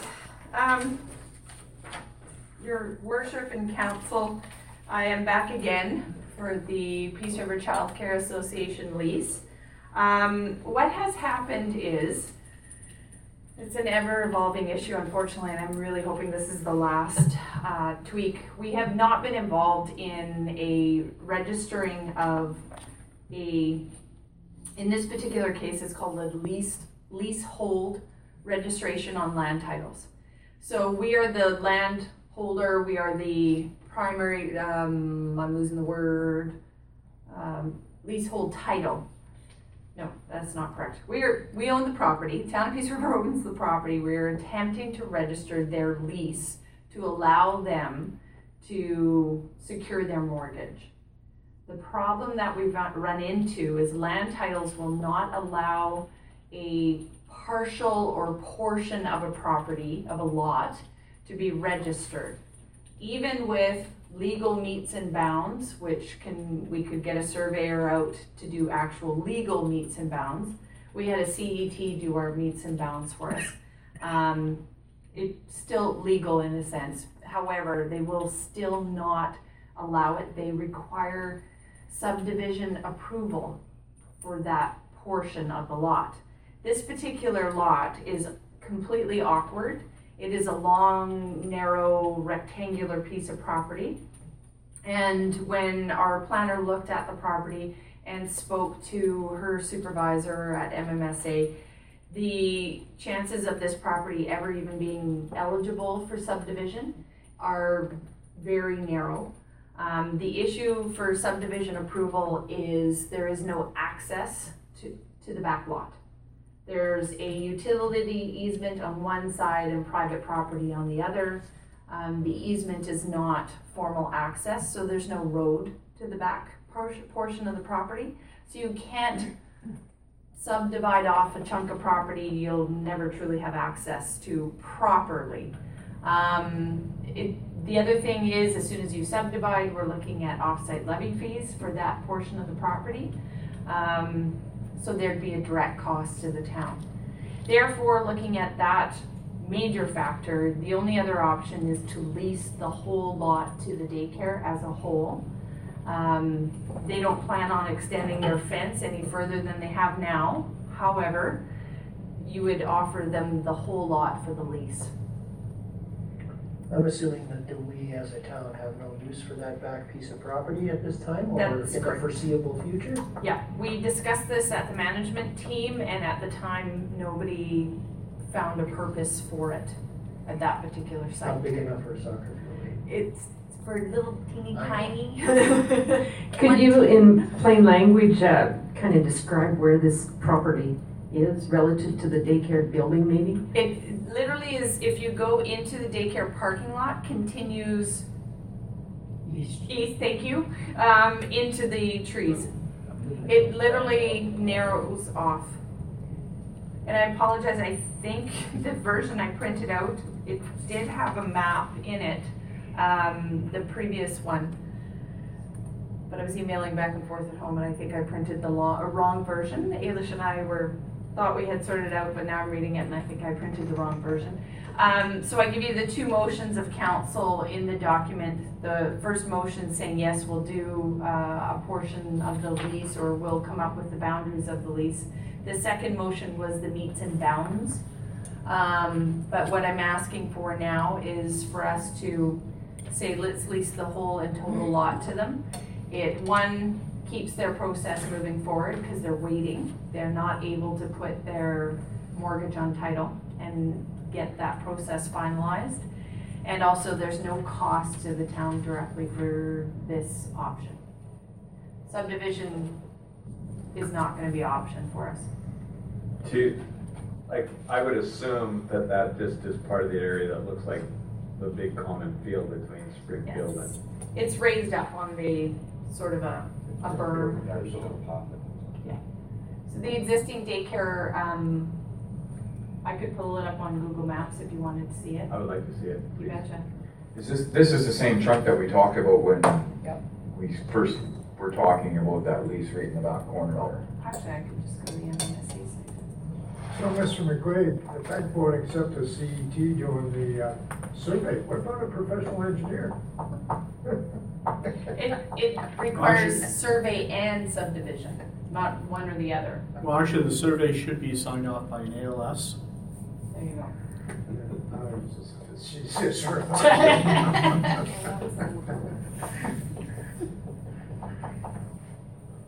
I'll just pull it up on the MMSA map. Mm-hmm. Because it's usually quick So, and fast. I, I, I- I follow the, the storyline here, so Yeah. do we need, the figurative we here, does the town of Peace River, the, what we're about to do, should the, either the Peace River daycare or the Sugar Plum, should they provide us with a letter that clearly states they have, they will not build a east-west fence and then encumber children from going from the French school or from the north end of the playground to the south end of the playground, basically. So it Oh. becomes a free, um, well, a, a free green space. Yep. All right, Okay, so I that- could add that into the lease very easily. Um, Because if they put yeah, a fence there, it would, frac- it would fracture that free movement of, That's correct. of a large playground. Yeah. So you don't want a fence on what? The, uh, once the map comes up, your worship, it it might be a better picture, but it would, I, I'm speculating that if they, if this motion passes, then perhaps somebody at the daycare could just simply say, well, we- we'll, we'll fence the said property. Well, no, I, I, I'm not supportive of having them fence the said property as described here, nor I'm in favor of them having extending a single fence from their building straight east. So currently, what they have for a fence is fine, as long as they don't expand it. And I presume when you get Google Earth up, it'll Yeah. show up and, uh, If you, so what, what, what, what they have is sufficient. And actually, that actually brings up a very good point. What we could do is put a note in the lease that they must um, fence as per the metes and bounds, because that's what they're doing. Um, however, we'll lease the whole lot to them overall. They can't develop. That, that makes sense. Yes. And I'll have to be careful with some of that wording, because I don't want land titles to reject it again, so, but we'll take a look at it. Uh, but I, there's no reason why we can't make a reference to the fence following the metes and bounds, which therefore Can requires. you move your arrow, where, where would the metes and bounds Um, be, sort of? Right approximately here. The building doubled in size to about where, see, this was their little outdoor shelter. Um, so it's probably approximately right about yonder. Almost half of the lot. And it, this is why the subdivision is so awkward, because here you can see the gap between the two properties, so that's the easement to this location there. Um, but it just, it, it's a narrow, odd location. So, Do you want me to go closer? so Mr. Needham, you want there to be, uh, access between what, the French school and the English school? Is, isn't that? Shape- shape- is It's that almost, against it's the almost like Constitution? Catholics and Protestants getting together. It's almost that bad.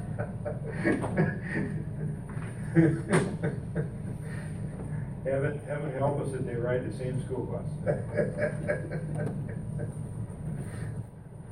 It does make sense to do that, you know, because I could see some future, they say we just fence that off and we can just contain our little kitties within Yeah. our expanded boundary, which I don't think we want to do. I think, Yeah. I agree with Councilor we want to be able to allow school children to pass from one to the Yeah. other.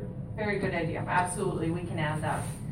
So it just as a note in terms of your motion then, just to, it'd be good to reflect that through the motion, that fencing would be on the metes and bounds and otherwise releasing the entire lot. So do you wanna give that a kick at the can, Mr. Needham? In terms of the wording, Yeah.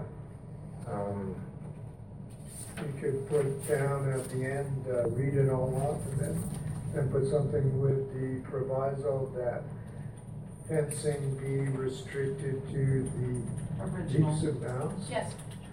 All right, The um, previous motion of metes and bounds, and then we can link it back. Is that fair? To, and then put to ensure, uh, unencumbered transition between, uh, the adjacent, adjacent school properties.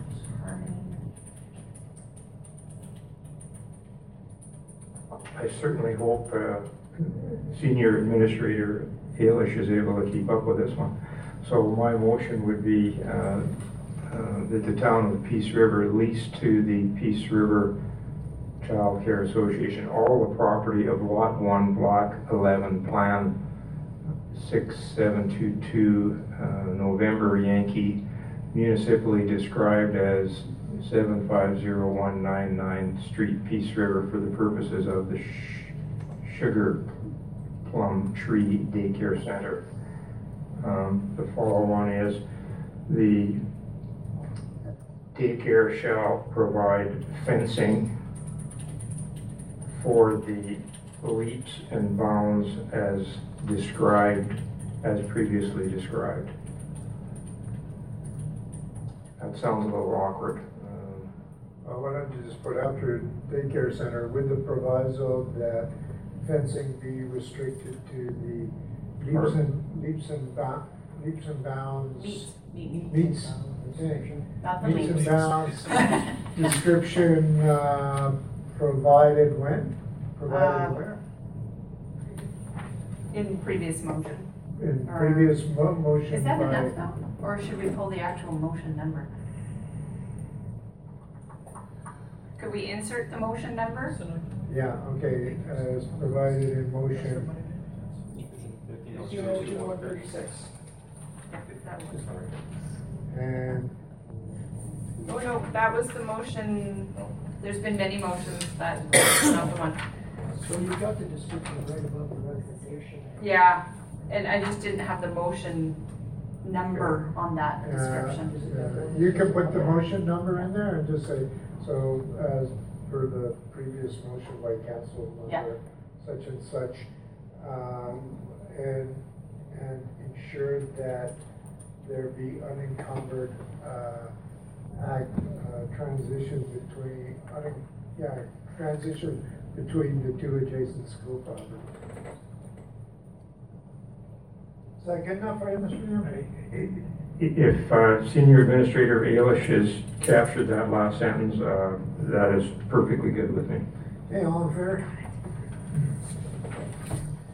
Thank you very much.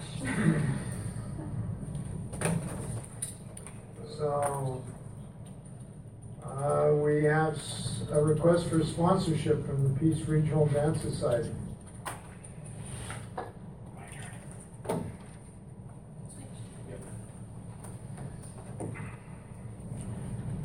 Good evening, your worship and council. I'm here to present to you a request from the Peace Regional Dance Society um, for uh, sponsorship for the excuse me, annual Denim and uh, Diamonds Gala. Uh, The Peace River Dance Society is holding the first Denim and Diamonds Gala on September 24th at the Council Conference Center. It is a fundraising event and will include a uh, plated three-course meal, live entertainment, dance, and auction. Uh, The group is asking for a sponsorship contribution of five hundred dollars. Earlier this year, the uh, Society received a grant of two thousand dollars from the grant, uh, council grant groups fund to support uh, the hosting of a regional dance festival. Currently, forty-nine thousand four hundred nine dollars has been allocated from the fifty thousand dollar amount budgeted for council grants to groups. Uh, Administration is recommending that uh, no sponsorship for the uh, first annual Denim and uh, Diamonds Gala. Because that's, that's our recommendation. Okay.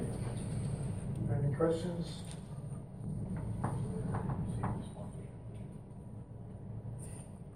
They did receive a sponsorship this year, already? This year, two thousand dollars. Okay, so, um, uh, it may be, could we just say, uh, accepted for information, or should we actually? uh, We're making a request, so we have to. Okay, a motion to deny the request then, or accept the request. I put a motion on the floor, uh, that the, uh, request for funds, um, be denied. Okay. All in favor? You can send them a nice little letter that says, sorry, we don't have any money. Well, also, but the previous sponsor. Oh, yeah, yeah, I might, might, might wanna mention that, well, we, we were generous last time. Um, this now takes us to, uh, are, are you dealing with the reserve policy? This one? No, that's, um, above my pay grade.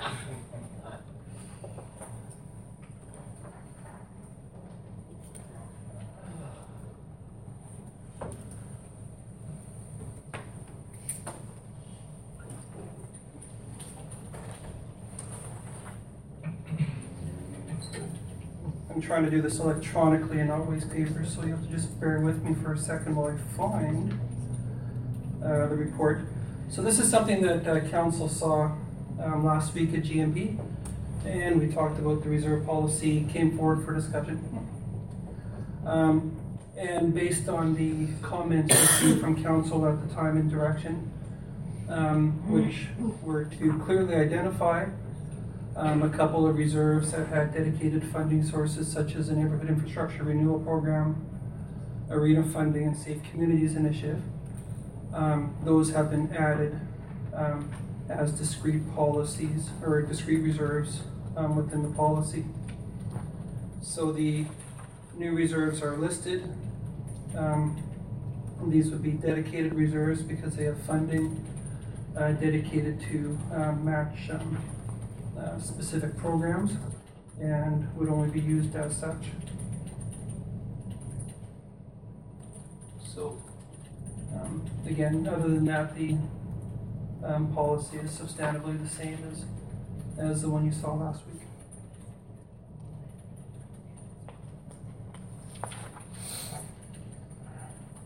So what, uh, where's the actual recommendation? Oh, yeah. The station recommends that council approve the reserve policy. Okay, questions, comments, answers?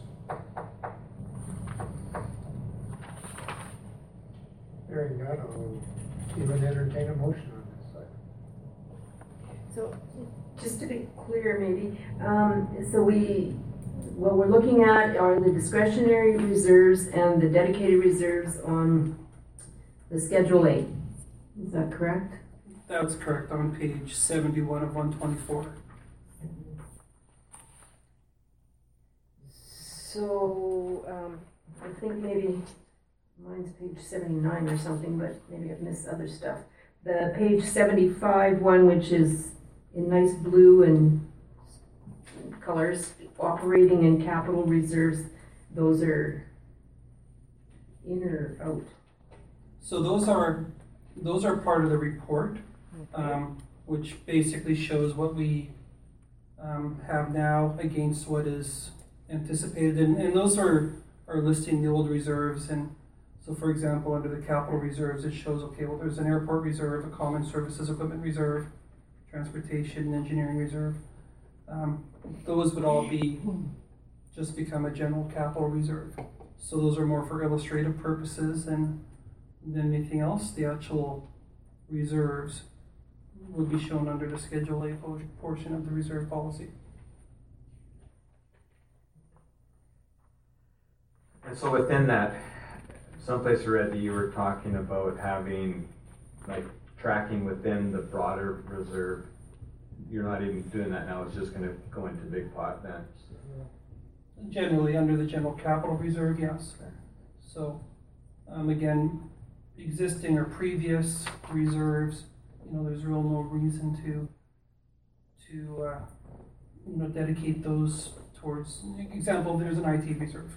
You know, that would just become part of a general capital reserve. Um, funds would go into a general capital reserve and they'd be used for general capital purposes for, for funding purposes. Again, it provides greater flexibility and fewer restrictions when looking for funding sources for capital programs. I guess I just, my concern would be if you had something like my view and like maybe Mystery that like the Green Projects Reserve, you know, back when Mayor Kelly was on, they set aside money specifically for green projects, you know, down, you know, energy retrofits, that kind of stuff. Um, so that money would just go back and it could go to recreation or sewer and water then. It- It could, or whatever council feels is appropriate at that time.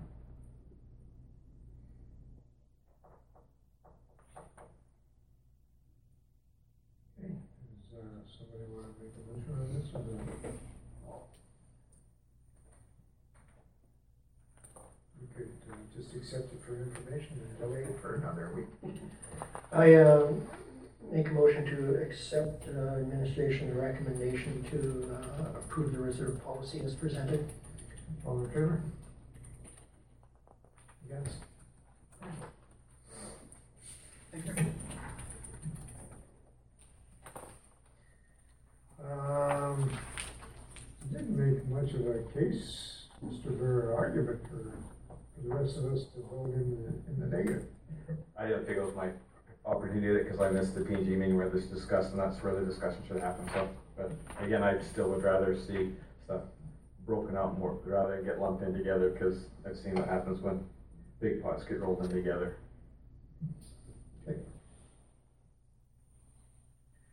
Um, the next item, uh, is Mr. Dietrich is going to ask us to proclaim Sisters in Spirit Day.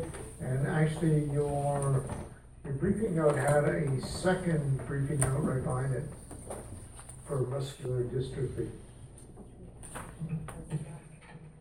Oh, okay. Are we doing them as two items? Yep. yeah, let's deal with both of them, so you don't have to bounce around like a jackpot. Okay. So, uh, yeah, once again, uh, the Peace River Aboriginal Interagency Committee is requesting that we declare October fourth, uh, Sisters in Spirit Day in Peace River. Um, did this So, last year. I, I gotta take a phone call, but is this gonna be true during the AUMA week? October fourth. Yes. And if it's during AUMA week, is there a way we could get these, get, uh, the sponsoring agency to do it another day? Because they, they want council attendance, they like council attendance, plus there's, uh, they wanna play some Memorial Rock. That might be difficult because the October fourth date is part of a national Remembrance Day. But this is a Saturday, right? Uh, yeah. So, I think- no, it isn't? No. No, that's, uh, when, uh, what- Tuesday, Saturday is the Wednesday or first. something? It's a Tuesday. Yeah. Tuesday. They Tuesday. usually have this on a Saturday. It's October the fourth every year.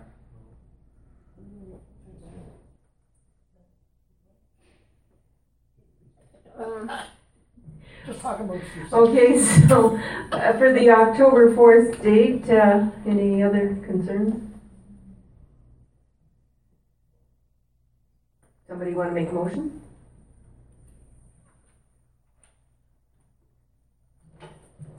So I'm a little concerned, or confused, I guess. They want us to declare the day, but they also want us to be there basically for press coverage and, Uh, usually they have an opportunity for people to speak, so they'll invite local MLA, local MP, um, political leaders from the First Nations communities and offer an opportunity for people to speak. Last is year, there somebody from administration that could attend if, if the council is not? Maybe, Mr. Ford, are you available? Oh, what did, what is? Fourth. It's a Tuesday. What we could also enable somebody to attend and worry about the specifics of Mhm. who could after the fact. Is time and date for this? Uh, I think it's around noon. I can make that work. I did not put the time of day on it. Four thirty. Oh, I can definitely make that work. I'm not going to three. When I'm not going to- Okay, so we're being asked to proclaim the, the day, we're being asked to participate in the walk, and we're being asked for someone to, um, make, uh, to speak at the event, probably at Riverfront Park.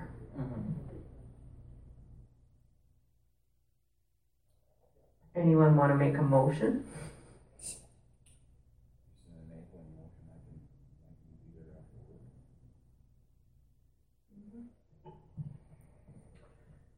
Uh, make a motion to accept, um, administration's recommendation, uh, to approve, um, to have council proclaim October fourth, twenty sixteen, Sister, Sisters in Spirit Day in Peace River and authorize, um, Enable. enable, right, uh, counselor to attend and speak on behalf of the town. All in favor? I didn't misspeak there. You want me to So- roll into the next one on So muscular? who, who, who is, so it's just, Terry, you're not going to AUMA? Mm. I'm not. Oh, okay. And Tannen won't be going to AUMA, so any three of you could. could- I am going. Oh, you're going? Yeah. Getting on the party bus going in. Okay. Okay, so, uh, Mr. Ford loves doing those speeches, so. Only an Adam, right? I can help with this one too. Okay, good show. Next. Uh, so the next one would be to proclaim uh, the month of September as Muscular Dystrophy Month in Peace River as part of a national awareness campaign. I did some cursory digging and fa- turned out in the 2008 Peace River Council proclaimed Muscular Dystrophy Month in September, but I can't tell who's done it since. So I would move that um, Peace River Town Council proclaim September as the Muscular Dystrophy Month for Peace River. So, yeah, um, do we have, um, individuals who suffer from muscular dystrophy in the town of Fitzroy? Yeah. So are we going to, are we going to highlight this particular month, or are we gonna have a bit of a, you know, make a big deal out of the signing for proclamation? I'm looking at you, Mr. We can. Did did you? We can.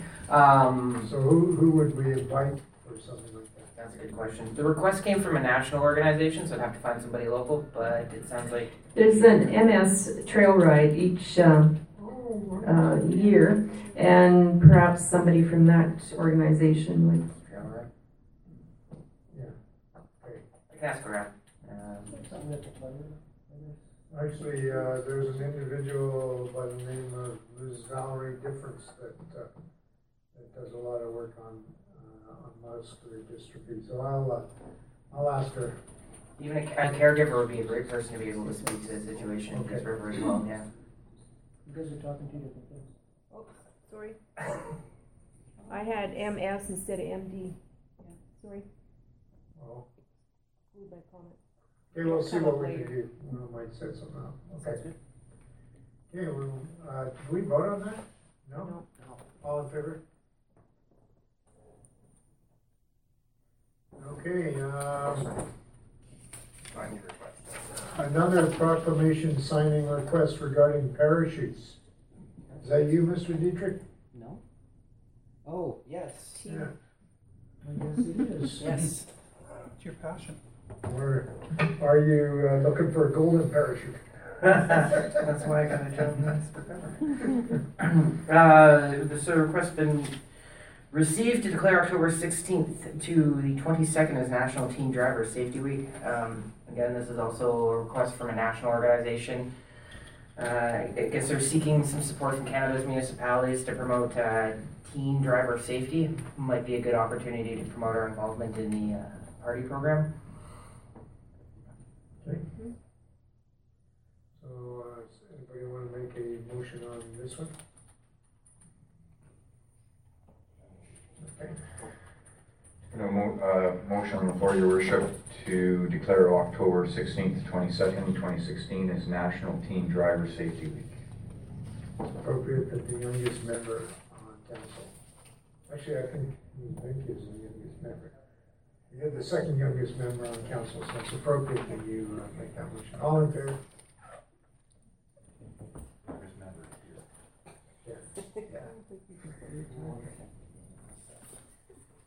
Um, The next item is a request for a decision, and this is an encroachment agreement. Um, so who's speaking to this one? Nobody? About that, uh, very much, your worship. Um, what this is, is, oh, sorry. What this is, is, uh, is, um, an encroachment on a couple of different properties, um, that house on the town of Peace Rivers right away. Uh, when we did a, well, when a real property report was done, we discovered that, uh, basically, uh, these encroachments had occurred. And, uh, therefore, because we had just discovered it, we have to, actually have these registered here, so I, I believe it's a annual fee of twenty dollars per year for the encroachment fee, um, that's it. That's, yeah, sorry. Any questions on this one? No.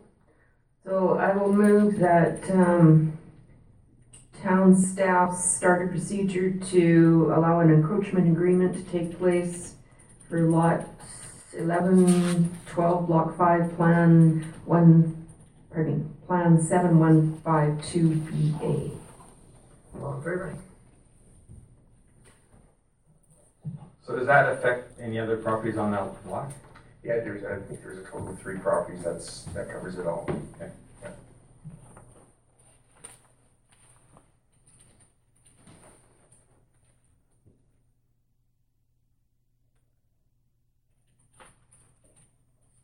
Uh, so that next one will be a, uh, uh, uh, administration is looking for a request for decision regarding public auction of land.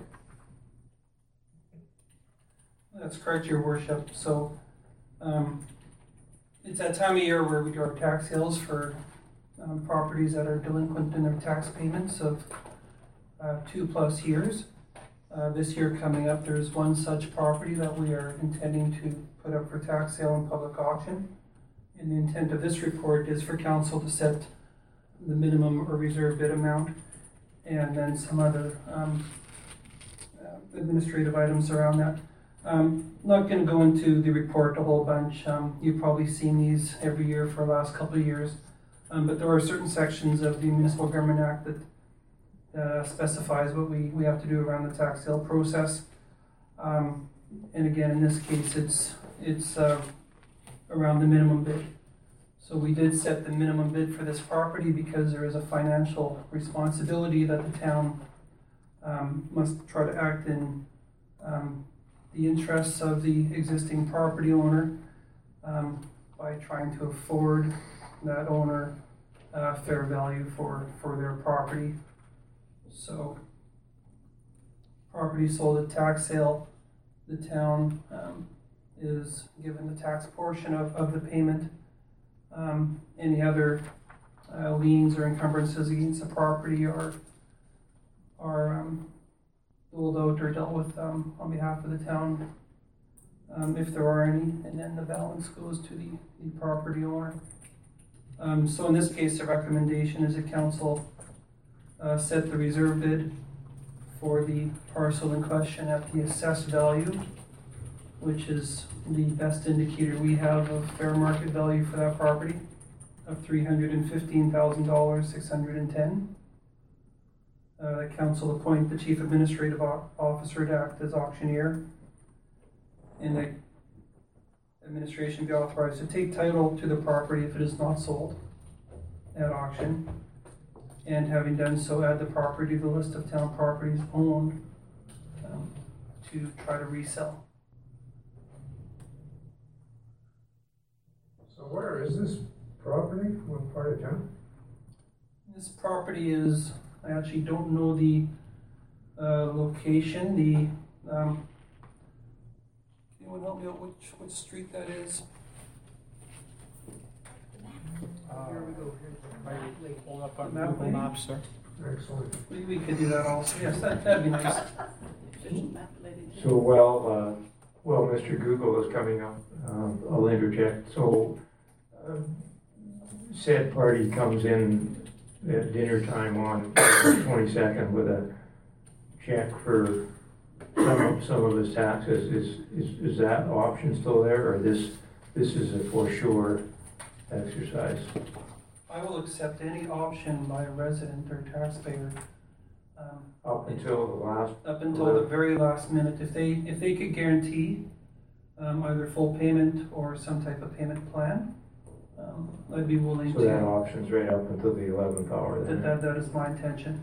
Okay. I'd rather work with a resident or property owner and try to get them to keep their property than to, than to go through this process with them.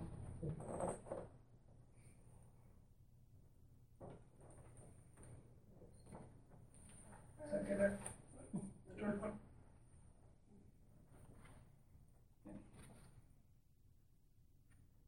Where? Can you put the cursor over again? I was just hoping the street address would, 99th Street? Okay. That's the building right there? Yep, number thirteen and fourteen. Oh, okay. I pull up the ownership, but that might be a FOIP issue, so I. Yes, I was, I was kind of hesitant to, to do that, um, Um, it- it's right behind the, um, radio station, uh, uh, building almost. Yep. Denture Clinic? Oh. Um, mental health? Yeah. AHL's building? Or, So, a motion on this one? Um, please, for the recommendation that sets the bid amount and the other administrative items.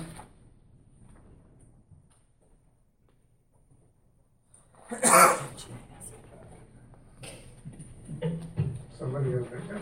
I'll make a motion, your worship, to uh, accept the recommendation and set the reserve bid as follows for lot thirteen and fourteen, block two, plan fifty-two, fifty-five B D, the reserve bid of three hundred fifteen thousand, six hundred and ten dollars.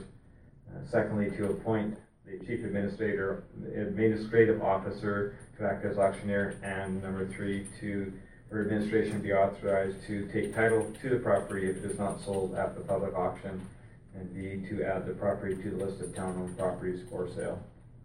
All in favor of Councilor Bird's motion? Thank you. Uh, I think we actually dispensed with item ten, is there, uh, which was the, uh, to proclaim September as muscular dystrophy month. Um, so I think that takes us through new business, uh, into reports. There are four check registries. Uh, do councilors have any questions regarding those check registries?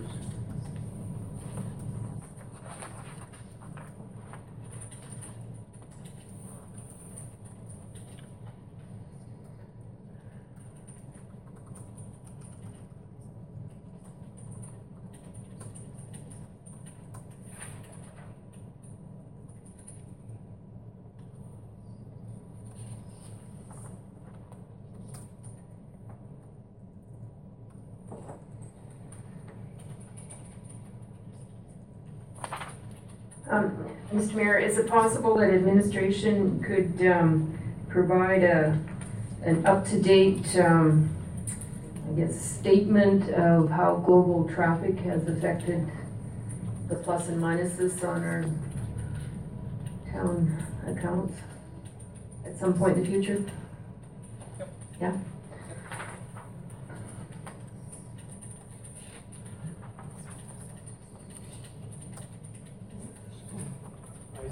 Your worship, I don't have any questions. I would just put a motion on the floor to accept August um, eighth, fifteenth, nineteenth, and twenty-third check registries as presented. Okay, all in favor? Uh, the second item- under reports is, uh, uh, there's an RCMP email along with a, with stats, for the, area. So, um, there's no one here from the RCMP to, uh, to ask any questions regarding these, uh, uh, to direct these questions to, I suppose you could direct it to administration and they could endeavor to uh, find the answers for you. Okay, Mayor, your worship, I- may I put a motion on the, the table to accept the RCMP statistics for July for information? Right, all in favor? Okay. Uh, now we go through, uh, the information section. There's a thank you card from T.A. Norris, uh, School and Union Committee. Um, There's a thank you, uh, note from the Mighty Peace Watershed Alliance for the, uh, twenty sixteen Rain Barrel fundraiser. There's a thank you note from the Peace Regional Business Action Group for uh, our funding of the Mighty Peace Street Festival twenty sixteen. Um, um, do- Are there any of those thank yous that anyone wants to underscore for any particular reason? Not, uh, there's a media release. Alberta Museums Association announces the Robert R. James Award for Social Responsibility. And this was a, an award. Uh, uh, Why don't I get uh, a museum board member, Terry Sawchuk, to, to speak to this particular item. Uh, It was an award given our local museum, I understand. It is, and this is one, I think that we discussed at last meeting. Um, It's being presented at their conference in September fifteenth, I believe, in Calgary. And representatives from the museum will be there in, uh, to accept the award. And it was in recognition of of their work to integrate social responsibility in all aspects of museum practice. Was there anything in, uh, specific, uh, that we should highlight? Uh, That was, uh, uh, particularly, uh, I think they looked at a number of things uh, that the museum has uh, tried to focus on over the last couple years. Um, A lot of uh, uh, indigenous uh, interaction, I guess, particularly highlighted again by the uh, blanket that just uh, finished up their presentation here in town, but um, also They noted the museum e- exhibitions have focused on current topics relevant to the community. Local that are- artists. That are often approached with hesitancy, including mental health and wellness and the lasting impacts of residential schools in order to make the community's history meaningful and accessible. In addition, the museum has nurtured relationships and practices that grow and positively impact their community, ranging from providing interpretation at local events to offer, to offering gallery space, space to a local, a different local artist each month. So these were some of the, uh, some of the items that the, uh, the- uh, board or committee, uh, making the award, uh, noted in their letter. So, Um, so that was, that's actually a pretty, uh, pretty noteworthy award. I hope the, uh, hope the press will pick up on that, the Robert R. James Award being awarded to the Peace River uh, Regional, is it Regional Museum or just Peace River Museum?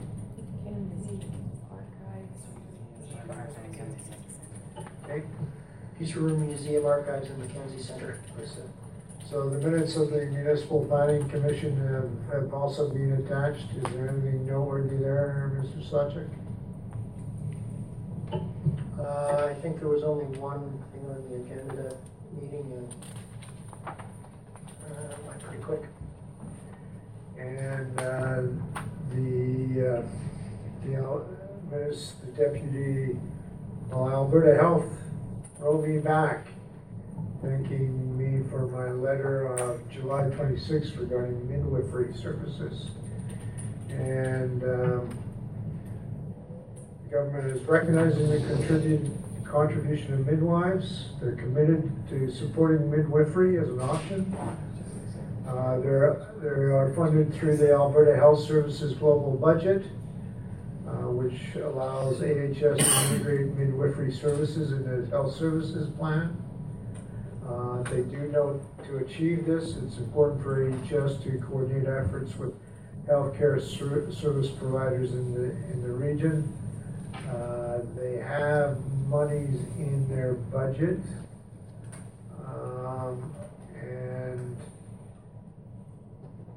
this, there is work underway to uh, develop this service capacity. Um, However, they, uh, they don't in this letter commit to, to putting this, the midwifery money into the town of Peace River. But they do note that if we would like more information regarding midwifery services in Alberta, that we con, can contact Danica Sharp, who's the Director of Provincial Midwifery Services.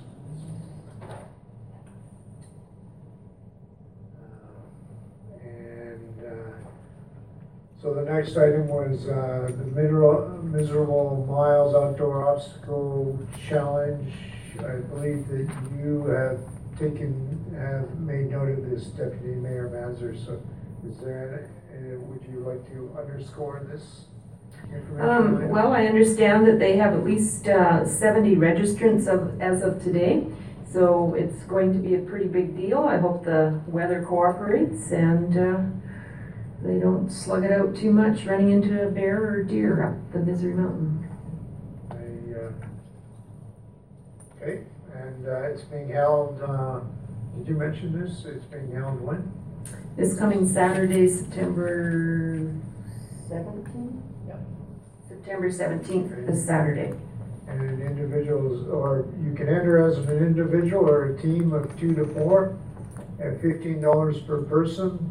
And registration forms are available at Fitness on the Go, uh, OT Sports, or you can find it online at the running room.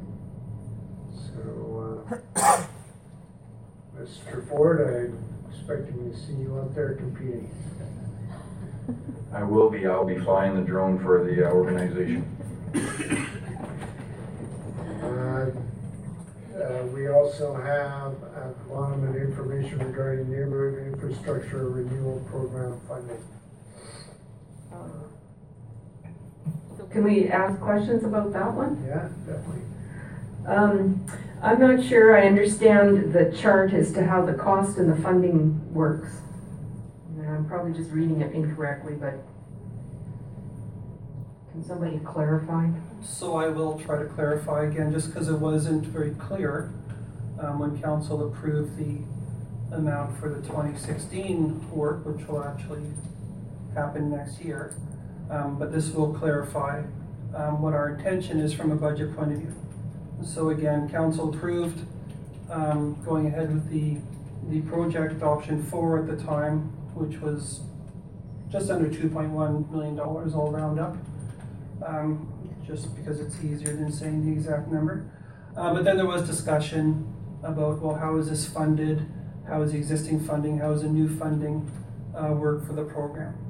So again, um, $1.2 million was budgeted for the 2016 program, of which 800,000 was from the tax levy amount, and 400,000 was identified as MSI funding. Um, counselors indicated that that wasn't the intent of the program. Um, so I wasn't here for that portion of the capital budgeting process, but again, gauging council's um, interest in seeing matching funds. Um, this is informational uh, going ahead. So what, what we plan to do um, next year, well actually this year when we present the capital budget for approval, um, is kind of look at this as a two-year um, type of program and funding arrangement. So in 2016, um, there was $800,000 coming from the levy and 400,000 from MSI money. Uh, next year, again, we'll have that same amount, $800,000 from the levy, with $1.2 million coming from MSI or federal gas tax monies over a two-year horizon. Um, I think I'm seeing a math problem there. Thirty-two is not equal to, to three point six million. It's funny how I did that two times and didn't realize it. Um, so again, just, just to get to the intention part, it is our intention to show a two-year horizon for the neighborhood infrastructure renewal program, which shows matching funds. So twenty sixteen was underfunded from, from an external, uh, funding point of view. Twenty seventeen will, will catch up just so we intend to do um, either 3.2 or 3.6 million dollars worth of work in 2016, 2017, and the funding will be 50% from the tax levy, 50% from for some other fund. Um, and if my numbers had added up, this would have been a really nice report, so I could see why there'd be a little bit of confusion. So would, why wouldn't we, uh, for, at least for illustrative purposes, also show, uh, the twenty fifteen neighborhood renewal? Well, that, that project has come and gone and is fully funded, so. Was it, was there matching, was it matched? Um, actually, that was almost um, entirely MSI money.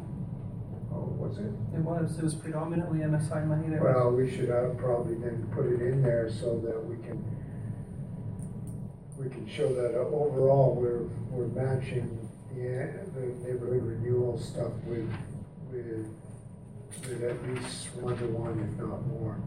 The original desire was to do, uh, like two dollars external sources and one dollar neighborhood renewal. Uh, we should be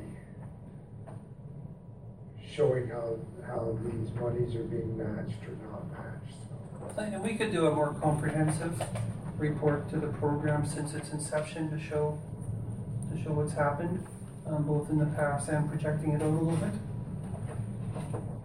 That's, that's, uh, as a communication tool, that's something we can put together pretty easily to show residents what the bang for the buck is, um, when you look at the levy versus external funding sources to, um, do some of the program. Absolutely. So, okay, so in 2016, if everything had gone well, we would have spent 800,000 um, from the levy and 400,000 from gas and MMSI. That's correct. Okay, and so we had 1.2 there. I get that.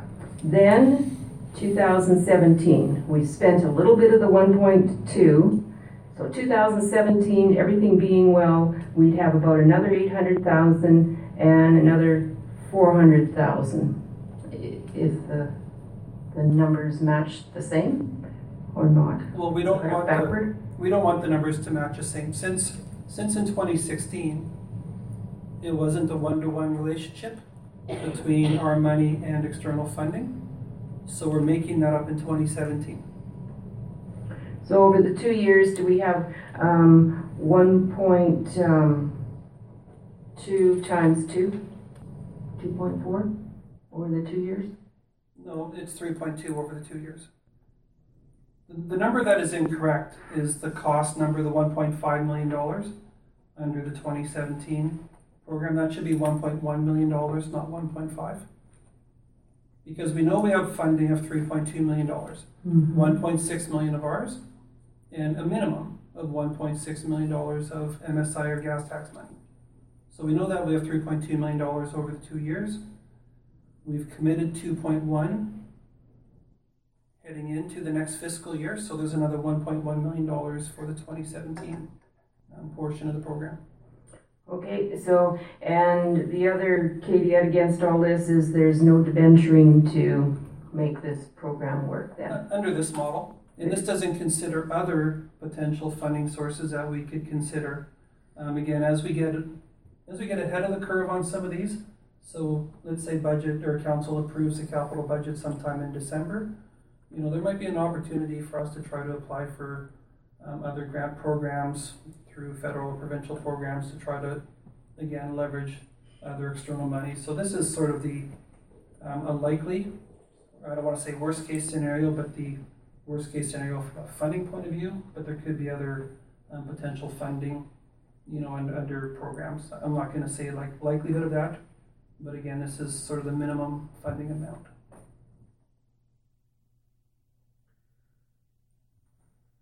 Uh, good, okay, as, are you okay with that, Deputy Mayor?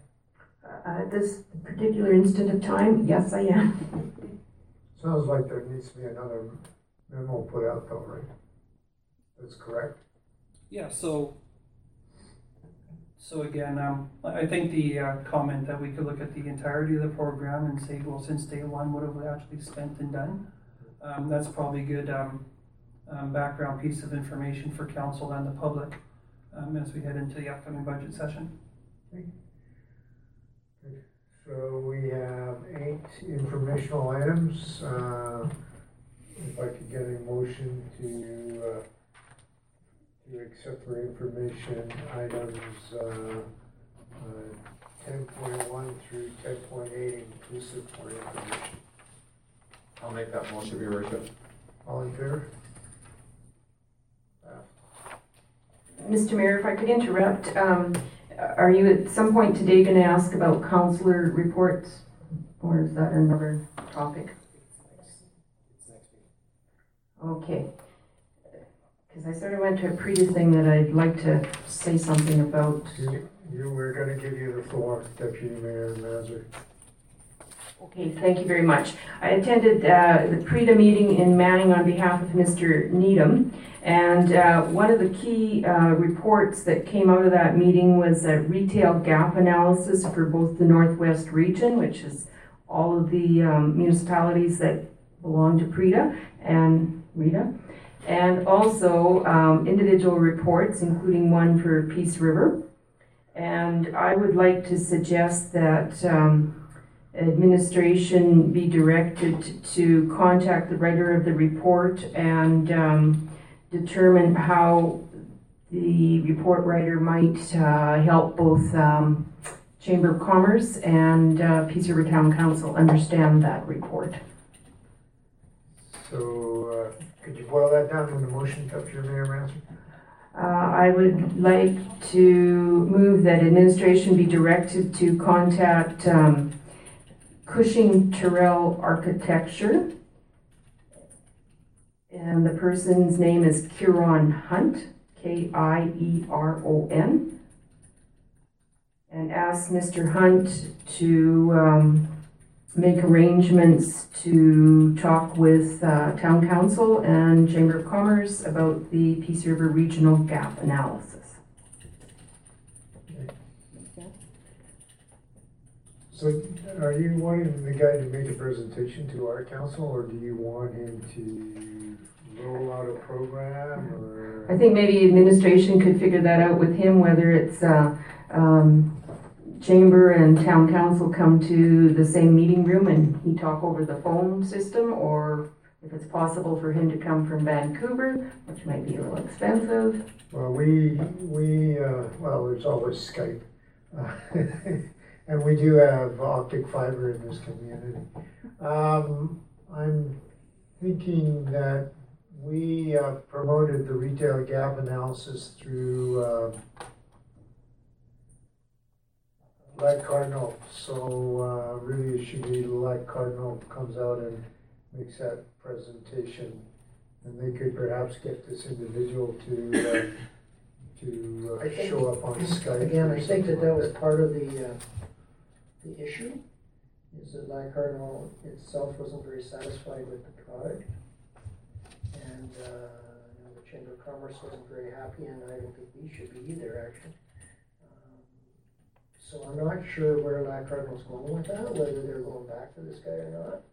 I don't know, it wasn't at the meeting, so I can't say. That did not come up at PREDA at all, but I don't know, Lac Cardinal maybe wasn't there. Uh, yeah, it's kind of funny. Uh, I. Could you withdraw your motion or something like that? We do have another Lac Cardinal meeting coming up on the twenty.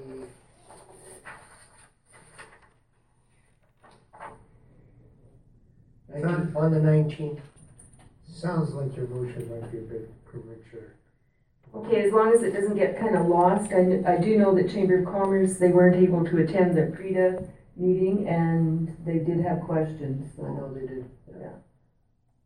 And maybe we need a copy of it to look at too, and I think that was forthcoming from PREDA, is what I understood. I thought we already had a copy. Is the copy not presented to the administration? I think you sent me a draft, but it wasn't presented to council. No, to administration on that.